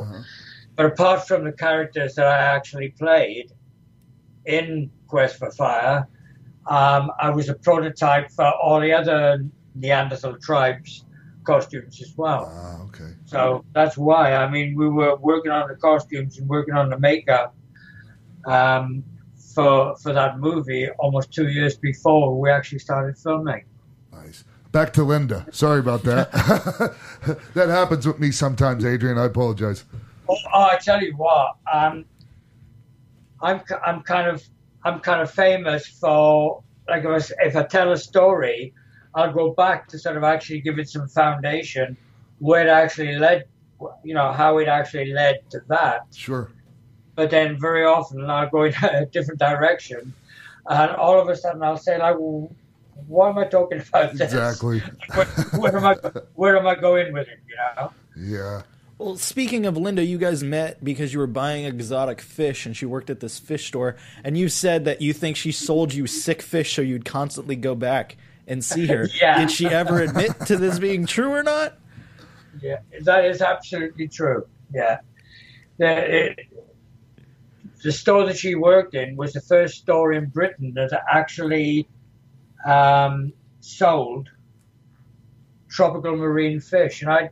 The only time I'd ever seen tropical marine fish before was in sort of like a zoo, like the special aquariums and things like that that they had there. It wasn't something for the public, you know.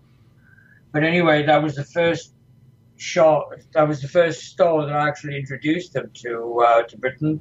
When I saw them, I had to have them, and I'd only just I'd only just bought my first house at the time. I was actually married at the time, and so was Linda, but to different people, you know. But um, anyway, I kept going back and everything like that, and we had so much in common. You know, I told you earlier that I like painting and sculpturing. So does Linda. She's a great artist, and um, there were different sort of clays and different things that I used to sculpt with and everything like that.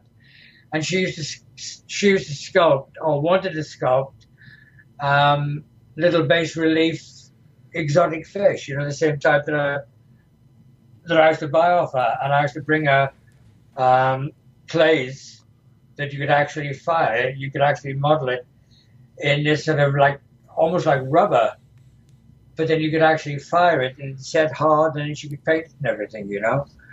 And I worked with her on that, and we got to know each other. But um, I was always asking her because there was like a, like a, a well-known arena right by the uh, right by the store, um, the Fairfield Halls in Croydon. That I used to wrestle uh, there quite a lot, and I was always invited to come up there. And um, it was a long time before she came, and even when she did, she'd go there with a chaperone. So, so I didn't have to give her a, you know, so that um, she wouldn't rely on me for a ride home. I don't know what she thought I was going to do. but anyway, eventually she did and I did. So we've been together ever since. That's so cool. That is cool. How long have you all been together now? So, well, I mean, you all met in '69. 69, and I think they got married in Well, 2005. we've been together, we've been together since 1969. And and when you got married, uh, Don Leo Jonathan was your uh, best man. Yep. Amazing. That is so cool. I, I, I never actually met him. I mean, he was my hero. He was, he was my first wrestling hero. And I never actually met him until um, the night I proposed to Linda. I didn't even know if I, I thought Linda would say yes, but I wasn't sure. But I'd already asked him if he'd be my best man before, um, like the, the same night that I was going to that I was going to propose to Linda, and I said, if Linda says yes, will you be my best man? Uh, and he agreed I would. He was well aware of me, funnily enough, even though he'd retired a number of years before. He was well aware of me. and thought I, he, I was so flattered because he said he thought I was a great wrestler. He said, "What a gimmick! What a gimmick!" Yeah. So I Just- mean, it was. I, I was so pleased that it wasn't just. It wasn't sort of just hero worship, which it still was even after all those years. But um, there was like a mutual respect there and everything. What a great guy! But I'll tell you something else too. The guy that married us was an ordained Catholic priest. At the moment, he's on the shot. He's a bishop now. The guy who actually married us at, uh, the, at the Cauliflower Alley Club. Um, but before he was an ordained Catholic priest, he wrestled professionally as the Wolfman. As what? As the Wolfman. As the Wolfman, Jason Jason Saunders. Oh, I'll be damned. So everyone was a wrestler at the wedding. Yeah, yeah. It's awesome. It's so cool. Yeah. Hey, does she? Does Linda still uh, have that golden glove, uh, the the golden boxing glove for the purse? That was one of my favorite things that that you got part of your act. Do you know something? Um, the funny thing is, she came across it the other day. She still got it. Nice. She said, "Oh, poor thing. What shall I do with it?" I said, "Keep it." I said, "That's a collector's item now." Absolutely. And in, in, actual, in actual fact, we came in. I never. Do, do you know the funny thing is? You know, I told you that the wrestlers in Britain, you can't go to the states. You're too small and you're too old now. Why didn't you hang up the glove? You know, why didn't you hang the thing up? I was 40 before I left Britain, and I had my 41st birthday in Mexico City. I was wrestling down there for Flores. Um, I had my 41st birthday when Mike LeBell heard we were doing great business down there. And it was Mike LeBell actually brought me into the States um, the 31st of January 1980, 1982. And I'd already had my 41st birthday in Mexico a couple of months before, before I ever set foot in the States. And quite honestly, I've had a longer and more profitable career since I've been in the States than I ever had the whole time I wrestled in Europe. Wow! And so when you when so Mike LeBell uh, was the first one to bring you to the states. So I'm I'm assuming you came to L.A. Yeah, and not only that, um, it was Mike LeBell's wife that actually gave Linda the Golden Glove oh, okay. because she was hitting her. I mean, she had like a little bag that she made that she'd whack people with at the um, you know at the appropriate time, and Mike LeBell's um, Mike LeBell's wife gave Linda the the, uh, the golden glove, and she said, "Why don't you use this for a purse?" And it was perfect because, you know, the little bag she had it wasn't padded at all, and um, there'd be a bottle in there, there'd be like a bottle in there that I'd sort of perfume. She'd spray me with, that I'd stuck sort of rhinestones and big rhinestones all, all over and everything like that. And I mean, she'd swing that thing round, and it was the, the original bag she had was capable of splitting somebody open. You know? Adrian, Adrian, was there was there something in particular that made you decide whether you would go with the skull crusher, like the skull makeup, or like the more, you know, uh, I don't know, the lighter mood always- uh, I always costumes that you would wear? The butterfly with the skull Yeah. reminded me of Silence of the Lambs. the the thing the thing is, I always I always believed in making an impact as soon as people actually saw me. And I, I, I always kept a diary and I'd write in I'd write in a diary so I wouldn't forget because sometimes sometimes you're at a place on a weekly basis, you know what I mean? Sometimes Yeah. you're in the same arena every week. And I didn't want exactly the same look every week. So one day, um, like the first time I went there, I might have a butterfly sort of painted on my face, and like everything would be pink and pretty, and I'd be dressed in, in sort of um, pink with sort of white sort of swans down and all that sort of thing around the place. And then maybe the next time I'd wear like purple velvet and um, and lace and everything like that. I thought maybe And there was just something. Then I think to myself, well, now I want to hit him with the contrast. yeah. So then I'd hit him with maybe like the chains and studs and a skull, a skull with bat wings on my face instead of like a pretty butterfly, you know? I just thought that maybe that was when you were deciding you were going to get serious and really hurt someone, eventually, kill a man Ah. eventually. Well, um, I used uh, in a place I was at for a long time. I did start to use that. Okay, now I'm in business. I've got the black Right. studs on, you know. Sure. So, you know, I mean, when I first introduced like sort of wearing different sort of stuff, and now and again I'd throw in the chains and uh, all kinds of intermediate sort of uh, looks and everything like that as well, you know. Yeah. Adrian, But, um, Adrian, can you talk to us about? And, and this is my favorite wrestling movie ever, Grunt the wrestling movie. I love that movie. It's so it's it it's great. It's about it, It's timeless. it's yes, it's campy, it's cheesy, and it's uh It- and you it were was- fantastic it in it.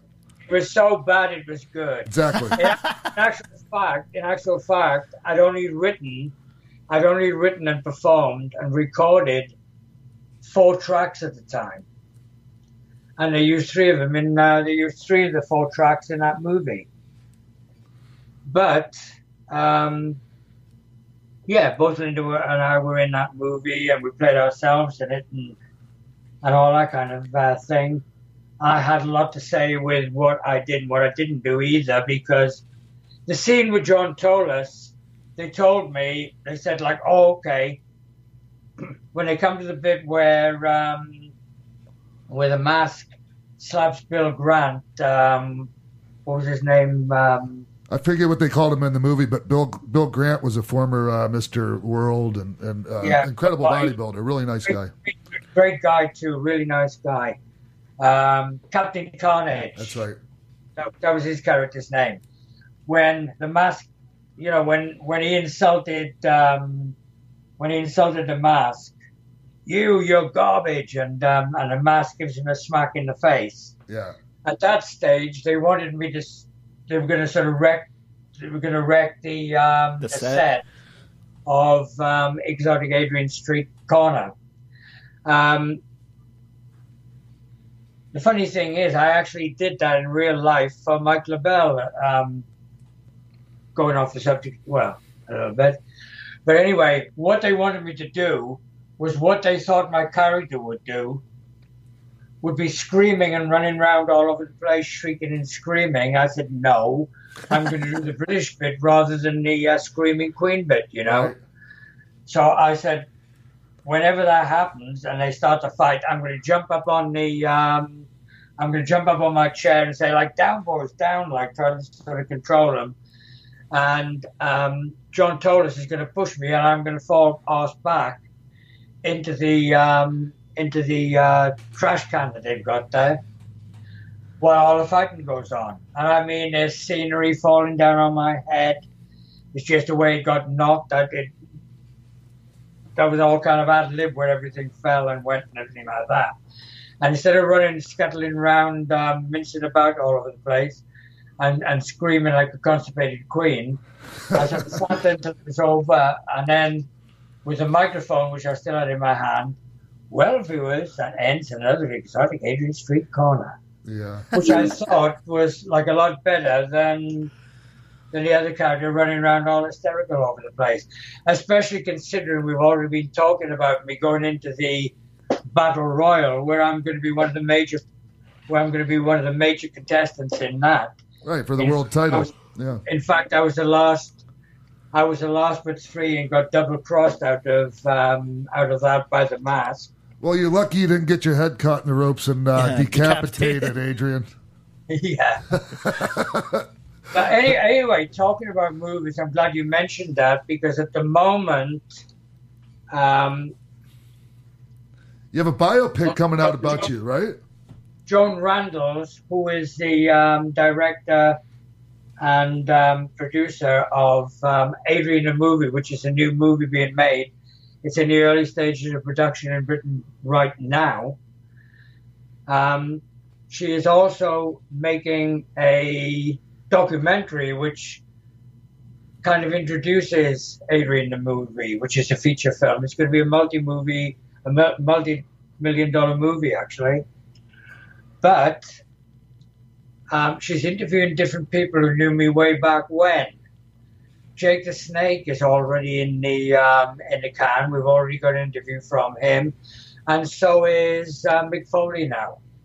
Oh, That's awesome. So you know, I mean, that's You those should- people. Are well, those those two those two guys I've mentioned are well known in in the UK as well as in the states. But that is going to that that is really going to sort of give um, give uh, Adrian the documentary, which precedes um, Adrian the movie, um, um, a lot of um, credibility. Absolutely. Yeah.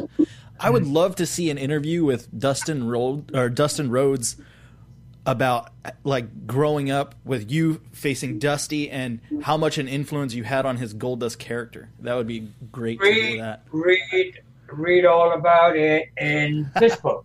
Violence is Violence golden. is golden. Speaking of books, I know you you've written seven read all books, about it in but that book because, like I like I explained in the book, when I wrestled with Dusty, um, especially around Tampa or wherever it was that um, that Dusty lived, little Dustin would be at some of those shows. That's right. watching, watching me wrestle with his father.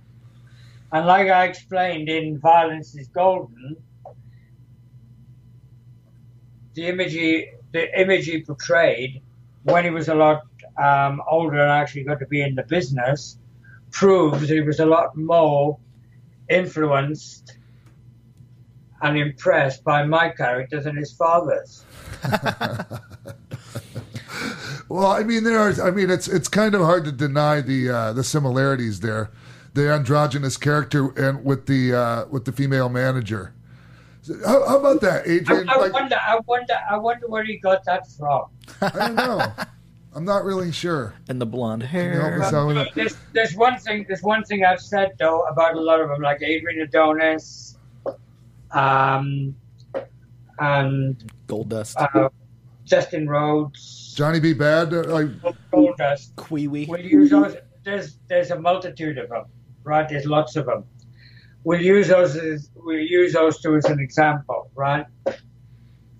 And I'll say that the limp wrist, pouting your lips, patting somebody on the backside, or giving them a kiss is the easy part. sure.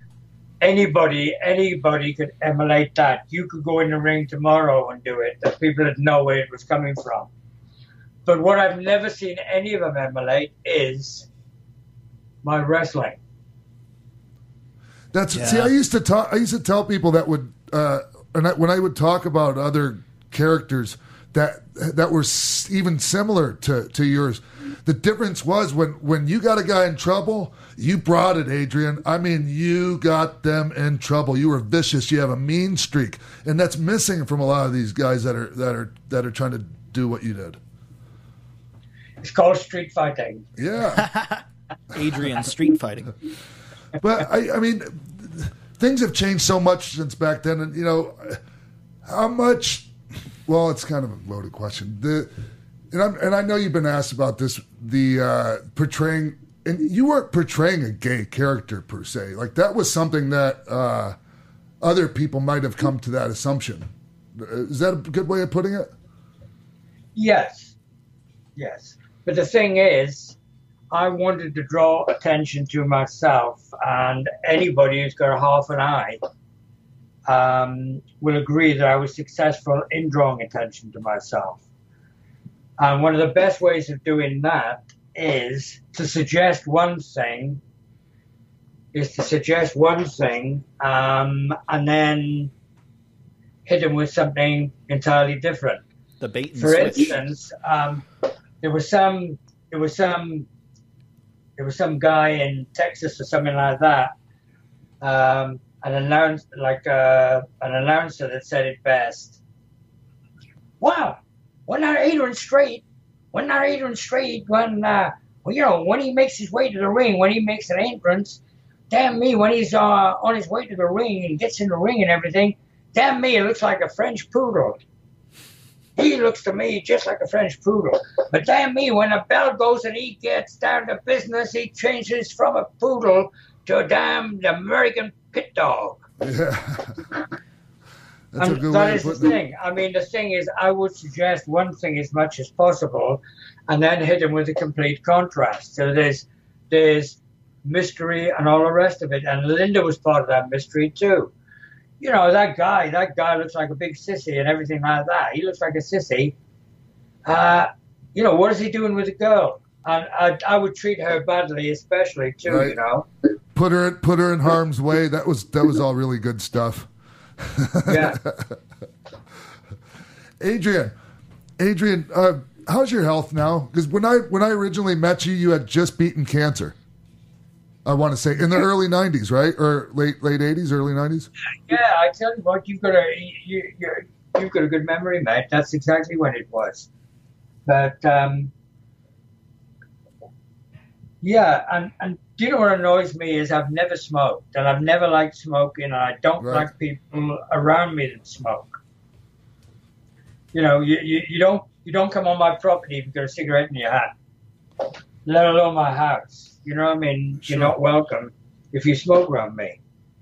Because the thing is, back in the day, most of the wrestlers used to smoke. A lot of them were chain smokers. They'd light one cigarette off the other and they'd be smoking all the time. We used to make the matches in those days in um, the joint promotions, like the big time promoters, Yep. had a whole fleet of um, old ambulances that they put like lots of seats in and everything like that. They had a top speed of about 45 miles an hour. the roads over there were horrible. So I mean, even a, even even a journey that was like like a couple of hundred miles, you'd have to leave in the morning and you'd be sitting with these guys all the way there, and they'd be puffing one cigarette after the other, and you were there. They had no air conditioning, uh, no suspension. If you went over a pebble, it'd shake your teeth out. but you'd, you'd freeze your ass off in the winter. You'd sweat your balls off in the um, in the uh, in the summer, and that's the way it was. And all the time, these guys are smoking. When you go to the dressing room, they'd be smoking. Um, fortunately enough for me, I got to be one of the main events after not wrestling for that long a time. That was fortunate, but unfortunately, the latter matches when they went in, the, the people in the audience had been smoking all night. I'd go in the ring and it'd be like this blue haze just hanging Yep. under, under the ring lights. You'd go in there, and we had long matches in uh, Britain. Your matches would be anything from 35, from 35 minutes to 90 minutes. That's how long you could be in the ring. My average time was about 40, 45 minutes back in those days, but you could be there a little shorter, you could be there a lot longer. But I mean, we used to wrestle flat out, so all the time I'm breathing. Other people smoke, other people smoke, other people smoke. Right. In 1990, I started coughing up blood all over the place. And I didn't know what it was. I'd go and see a doctor and he'd cauterize the back of my throat, send me on my way. And before I even go home, I'd be coughing up blood again. And I just kept doing that. And I used to go to the hospital first thing in the morning with a bucket on my lap. And I'd fill the bottom of the bucket up with blood coming out of my mouth, out of my throat. I'd go in there, they'd cauterize it, send me on my way. Very often I, I wouldn't even get home before I'd have to go back again. Anyway, one morning I got up and I'm coughing and it's coming out like ropes. And Linda said, like, oh, I'll take you to the hospital. And she grabbed a bucket. I said, keep the bucket. I said, give me a pile of kitchen uh, paper. So she gave me a great big pile of kitchen paper and I just let myself cough and bleed into this. And I made an entrance. I'm famous for making dramatic entrances, and that was one of them. I walked in there, and it's the first time they really took me serious. I had a big pile of kitchen paper that was absolutely soaked in blood and it was dripping and dropping everywhere. They brought a specialist in, um, they did tests and all the rest of it. Then I had to go back and see him and everything like that full. So he'd give me the, the, the diagnosis and results. Anyway, I went to see him. Dr. Lurton, his name was. He had a, he had one strange bedside manner, I'm telling you. But he says to me, Mr. Street, um, he said, I've got some very bad news for you. He said, the type of throat cancer you've got is very malignant. He said, I'm going to give it to you straight. You're not going to make it out of this. He said, I suggest you go home and put your affairs in order. So I said to him, I'm not dying yet, mate. There's too many people in the world I haven't pissed off yet. and that was my attitude. And I think because I've got that attitude, people people have told me many times I've had I've had career-ending injuries. You'll never wrestle again. That's it.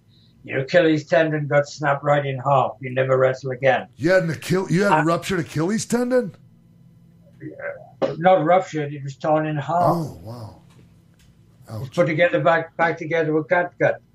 I had the same I had the same deal with I had the same deal with that actually. I was 36 years of old, 36 years of age at the time, and I was at the very top of my game. Um, my Achilles tendon got torn in half in the ring. Shows how determined I am. I still, my, my foot was flopping about. I had no control over Yeah. it at all, and I, I still went on to win the, I still went on to win the match. That's insane. Anyway, That is anyway, I ended up in hospital. After the surgery, they sewed my Achilles tendon together with catgut. Um, I was laying in hospital and I was watching an old black and white Flash Gordon movie, actually, with, with uh, Buster Crabbe or somebody like that was playing a part. Anyway, I'm watching that, and the surgeon came round. He said, like, uh, oh, he said, I come to check on you. He said, like, uh, he said, uh, what are you doing? He said, what are you going to do now? I said, lay here and be miserable, I guess. He said, no. He said, let me rephrase that. He said, you used to be a professional wrestler. What are you going to do now? He said, because you could never even think about wrestling again. He said, if you do, he said, you're going to break your t- tendon again. He said, because your tendon, the tendon that we've um, mended, he said, is always going to be weak. He said, and it's shorter than the, uh, it's going to be shorter than the other one. And he said, he said, you're um, just about, I, he he said, I, I would give you like a 99% um, chance that you're going to have a re-break if you even think about wrestling again. But I'm a wrestler. That's what I do. Of course. You know. So it took me a while to get it took me a while to get back. First of all, in actual fact, um, I got an outfit because I didn't want I would have been embarrassed to see people for people to see me not wrestling at my best. Yeah. So I made an outfit with a mask that sort of moved with my face, a rubber mask that moved with my face, with a lot of long black hair that hung down over it, so it disguised it even more that the face wasn't real. A big hump on my back and everything like that, and I wrestled as Quasimodo. And I actually made myself a boot for my left leg that came sort of way up, so that I couldn't bend my leg and I couldn't and I couldn't I couldn't skip about and, and prance about like I used to, even if I wanted to, because I made a I made myself a boot. At least you couldn't get pinned. That wouldn't, that wouldn't allow me to do that. And bit, by, and, bit, and bit by bit, and bit by bit, when I got more confidence, I came out of that character, and um, I began wrestling again, and that was it. And just a number of years ago, I was already in my early fifties, um, when an opponent jumped off a corner post, and instead of landing across my chest, hit me in the leg, and he took my kneecap off the bottom of my kneecap ended up where the top of my knee, just above where the top of my kneecap is supposed to be. Oh. And I was and I was in my early fifties by then. So um, I was told then, don't even think about wrestling anymore. But people can't. I, I won't allow people. I won't allow anybody, the coal miners, other wrestlers, doctors, bloody professors, never mind what they are. I won't allow anybody else to tell me what I'm to do and what I'm not to do. I've always been my own boss. I've only got one way of doing things, my way. So, Adrian, even after you uh, uh, got the cancer in remission, you continue to wrestle, right? Oh yeah. Um, I mean, that was when I met you. you. The cancer was in remission when you were in Global. I'm pretty sure. no, No, no, that would have been. Um, it was '91 then. That, yeah, that would have been that would have been just before, because um, from the treatment, from the radiation, and from the chemo, I lost all my hair. Uh-huh. And when my hair started to grow back, instead of it being all sort of nice and glossy and fine like it was and, and straight, my hair came back all frizzy and sort of almost curly. And I wrestled like that for a little bit. But if I can't have things the way I want them, then I don't want them at all. And by then I know I knew what I looked like with my head shaved, so that was it. So in order to actually make my entrance into the ring, Uh-huh. I, was wrestling for promoters. Sometimes I'd wrestle for promoter that I'd never wrestled for before, and they wanted me to wrestle. They were offering me good money to uh, to do it. So okay, I'll do it. But what I do is actually make my entrance with a blonde wig that I made up to look like my hair used to be. Yeah. So I'd go in the ring so people would recognize, you know, people recognize me because of the hair.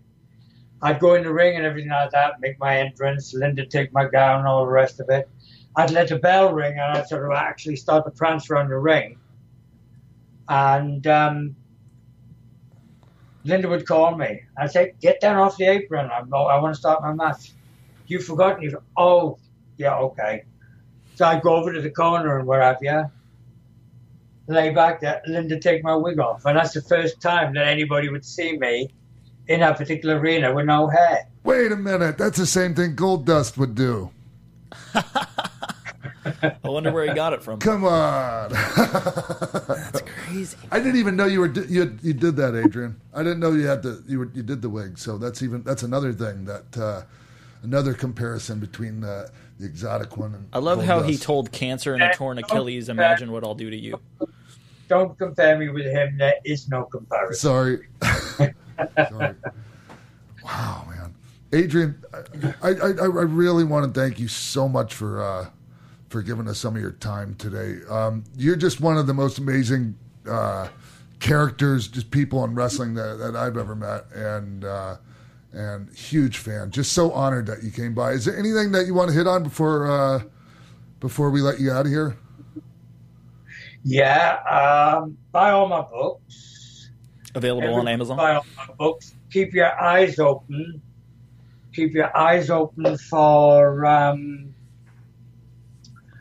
for, uh, For Adrian, the, the your documentary and, and Adrian the feature movie, and also um, your buy- website. Yeah, the Bizarre buy, Bizarre. Buy my, buy my first record album. It's great. and the way the the way that uh, the way that Sean has re revamped it and uh, what have you and everything like that is excellent. It's probably better than it was originally. So get my album. It's on cassette. Are we talking about Shake, Wrestle, and Roll? Shake, Rest, and Roll the album. Yeah. Nice. And your and your website? Bizarre Bizarre. Bizarre Bizarre. Yeah. Dot com. Yeah, wrestling gear. Look Books. for Burger. Look for Burger Records. Burger Records. Cool. Burger Records. They reissued it. They brought it out on CD. They brought it out on cassette, and they brought it out on vinyl. In actual fact, they've got a collector's item. They've got a collector's um, copy. Just so many of them on vinyl that's blood spattered. Oh, Wow. Oh man, so cool. Well, thank you so much, Adrian. I, I thank you so much for coming on the show, and uh, please, uh, our best to Miss Linda, and uh, have an awesome day, Adrian. Thank you so much for Mr. doing Same this. to you, and thank you very much. I've enjoyed it. Oh, thank you. Cheers, oh, man. that was so cool. Well, we'll be right back with more X Pac one two three sixty. Yes, we will. Hey guys, Maria Menounos here. We want to let you know about my new show on SiriusXM Stars Channel 109. It's called Conversations with Maria, and it's live Monday through Friday at 10 a.m. Pacific, 1 p.m. Eastern. Go to conversationswithmaria.com for more info. Buzz you later. We're back here on X Pac one two three sixty. That was the Adrian Street interview. That was so cool. It was cool. I was I was I was so amazed. I just sat here in silence the whole time. No, you didn't. You sat in the booth in silence. Bury you came lead, in here fine. during one of the breaks. Liar. Yeah, I do what I can. No liars on the show, Mark. Well, that's me. I am I am the one liar if there is anything. no, you're right. You're just mistaken. No, yeah, but that that I love that interview. You know, Thanks. he's he's one of those guys that, uh, as I mentioned at the top of the show, I know some something about, Yeah. but not entirely everything. Yeah, Uh, If I would have just done everything chronologically with him from beginning to end, just like read off the Wikipedia or something, we'd still be doing the interview. Oh yeah, we wouldn't even have left England yet, Yeah. probably. Imagine if I'd have done that with Luke Williams too. Like, I mean, both these Oh, guys with like fifty plus year careers. Mm.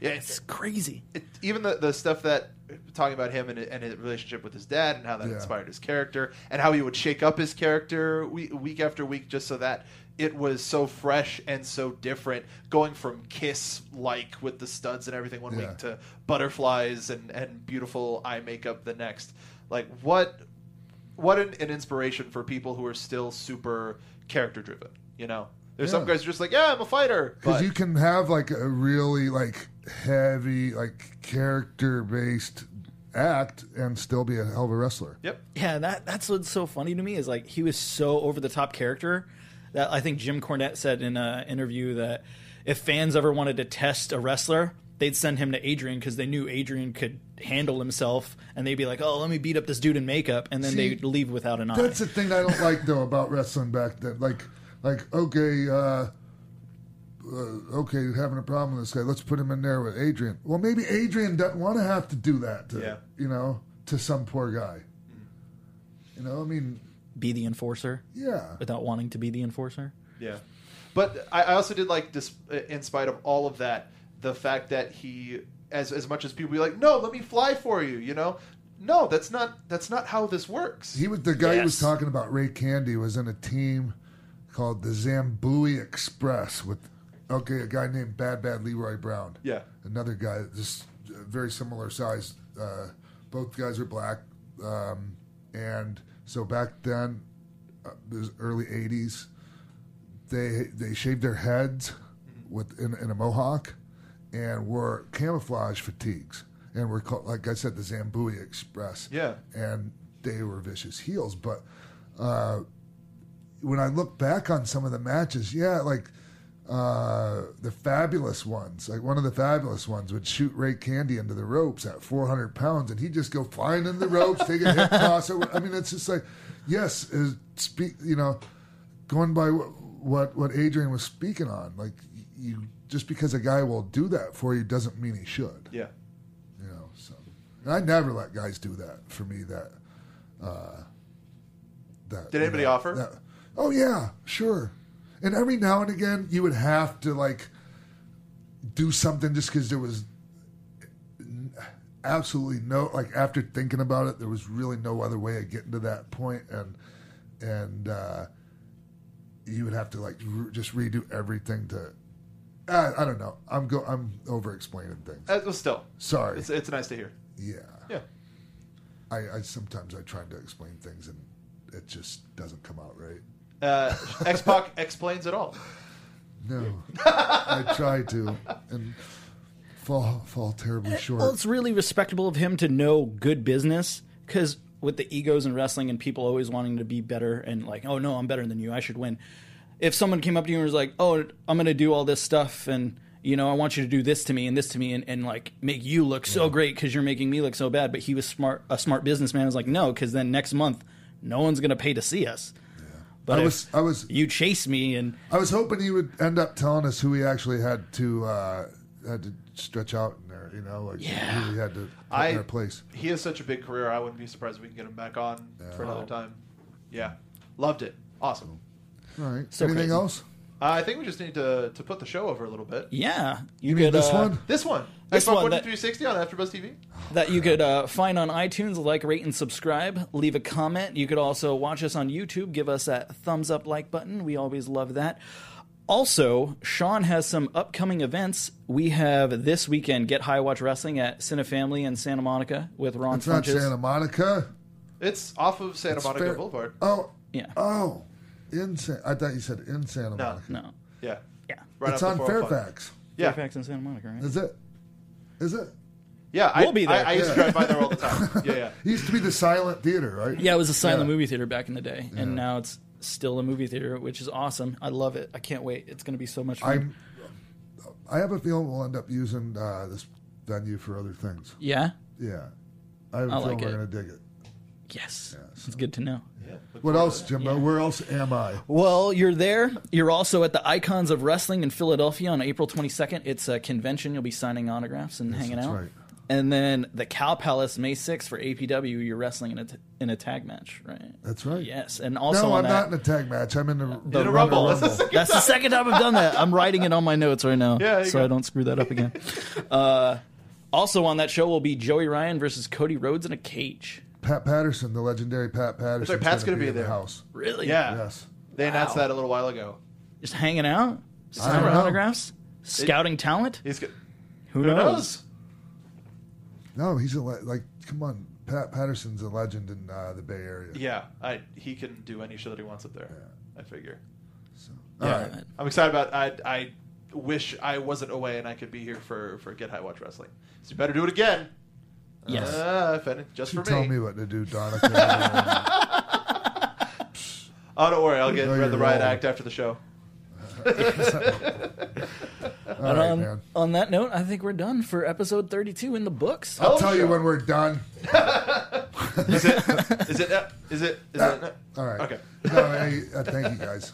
Thank Thank you, you, Sean. Sean. Thank you so much. Yeah, yeah. Hey, thanks to Adrian Street again, and uh, you can follow me at the Real X Pac on Twitter, at Real X-Pac on Instagram. And uh, we'll see y'all next week right here on X-Pac 12360. From executive producers Maria Menounos, Phil Svitek, Keven Undergaro, show producer Jimbo Frank, managing editor of AfterBuzz Wrestling Christy Olson, and managing producer of AfterBuzz Wrestling Mark Bidonica and the entire X-Pac 12360 staff. We would like to thank you for tuning in. Feel free to like us on Facebook, rate and comment on iTunes and YouTube. Follow X-Pac on Twitter at The Real X-Pac and email us at xpac12360show at gmail.com. This has been a presentation of the AfterBuzz TV Network. Buzz you later!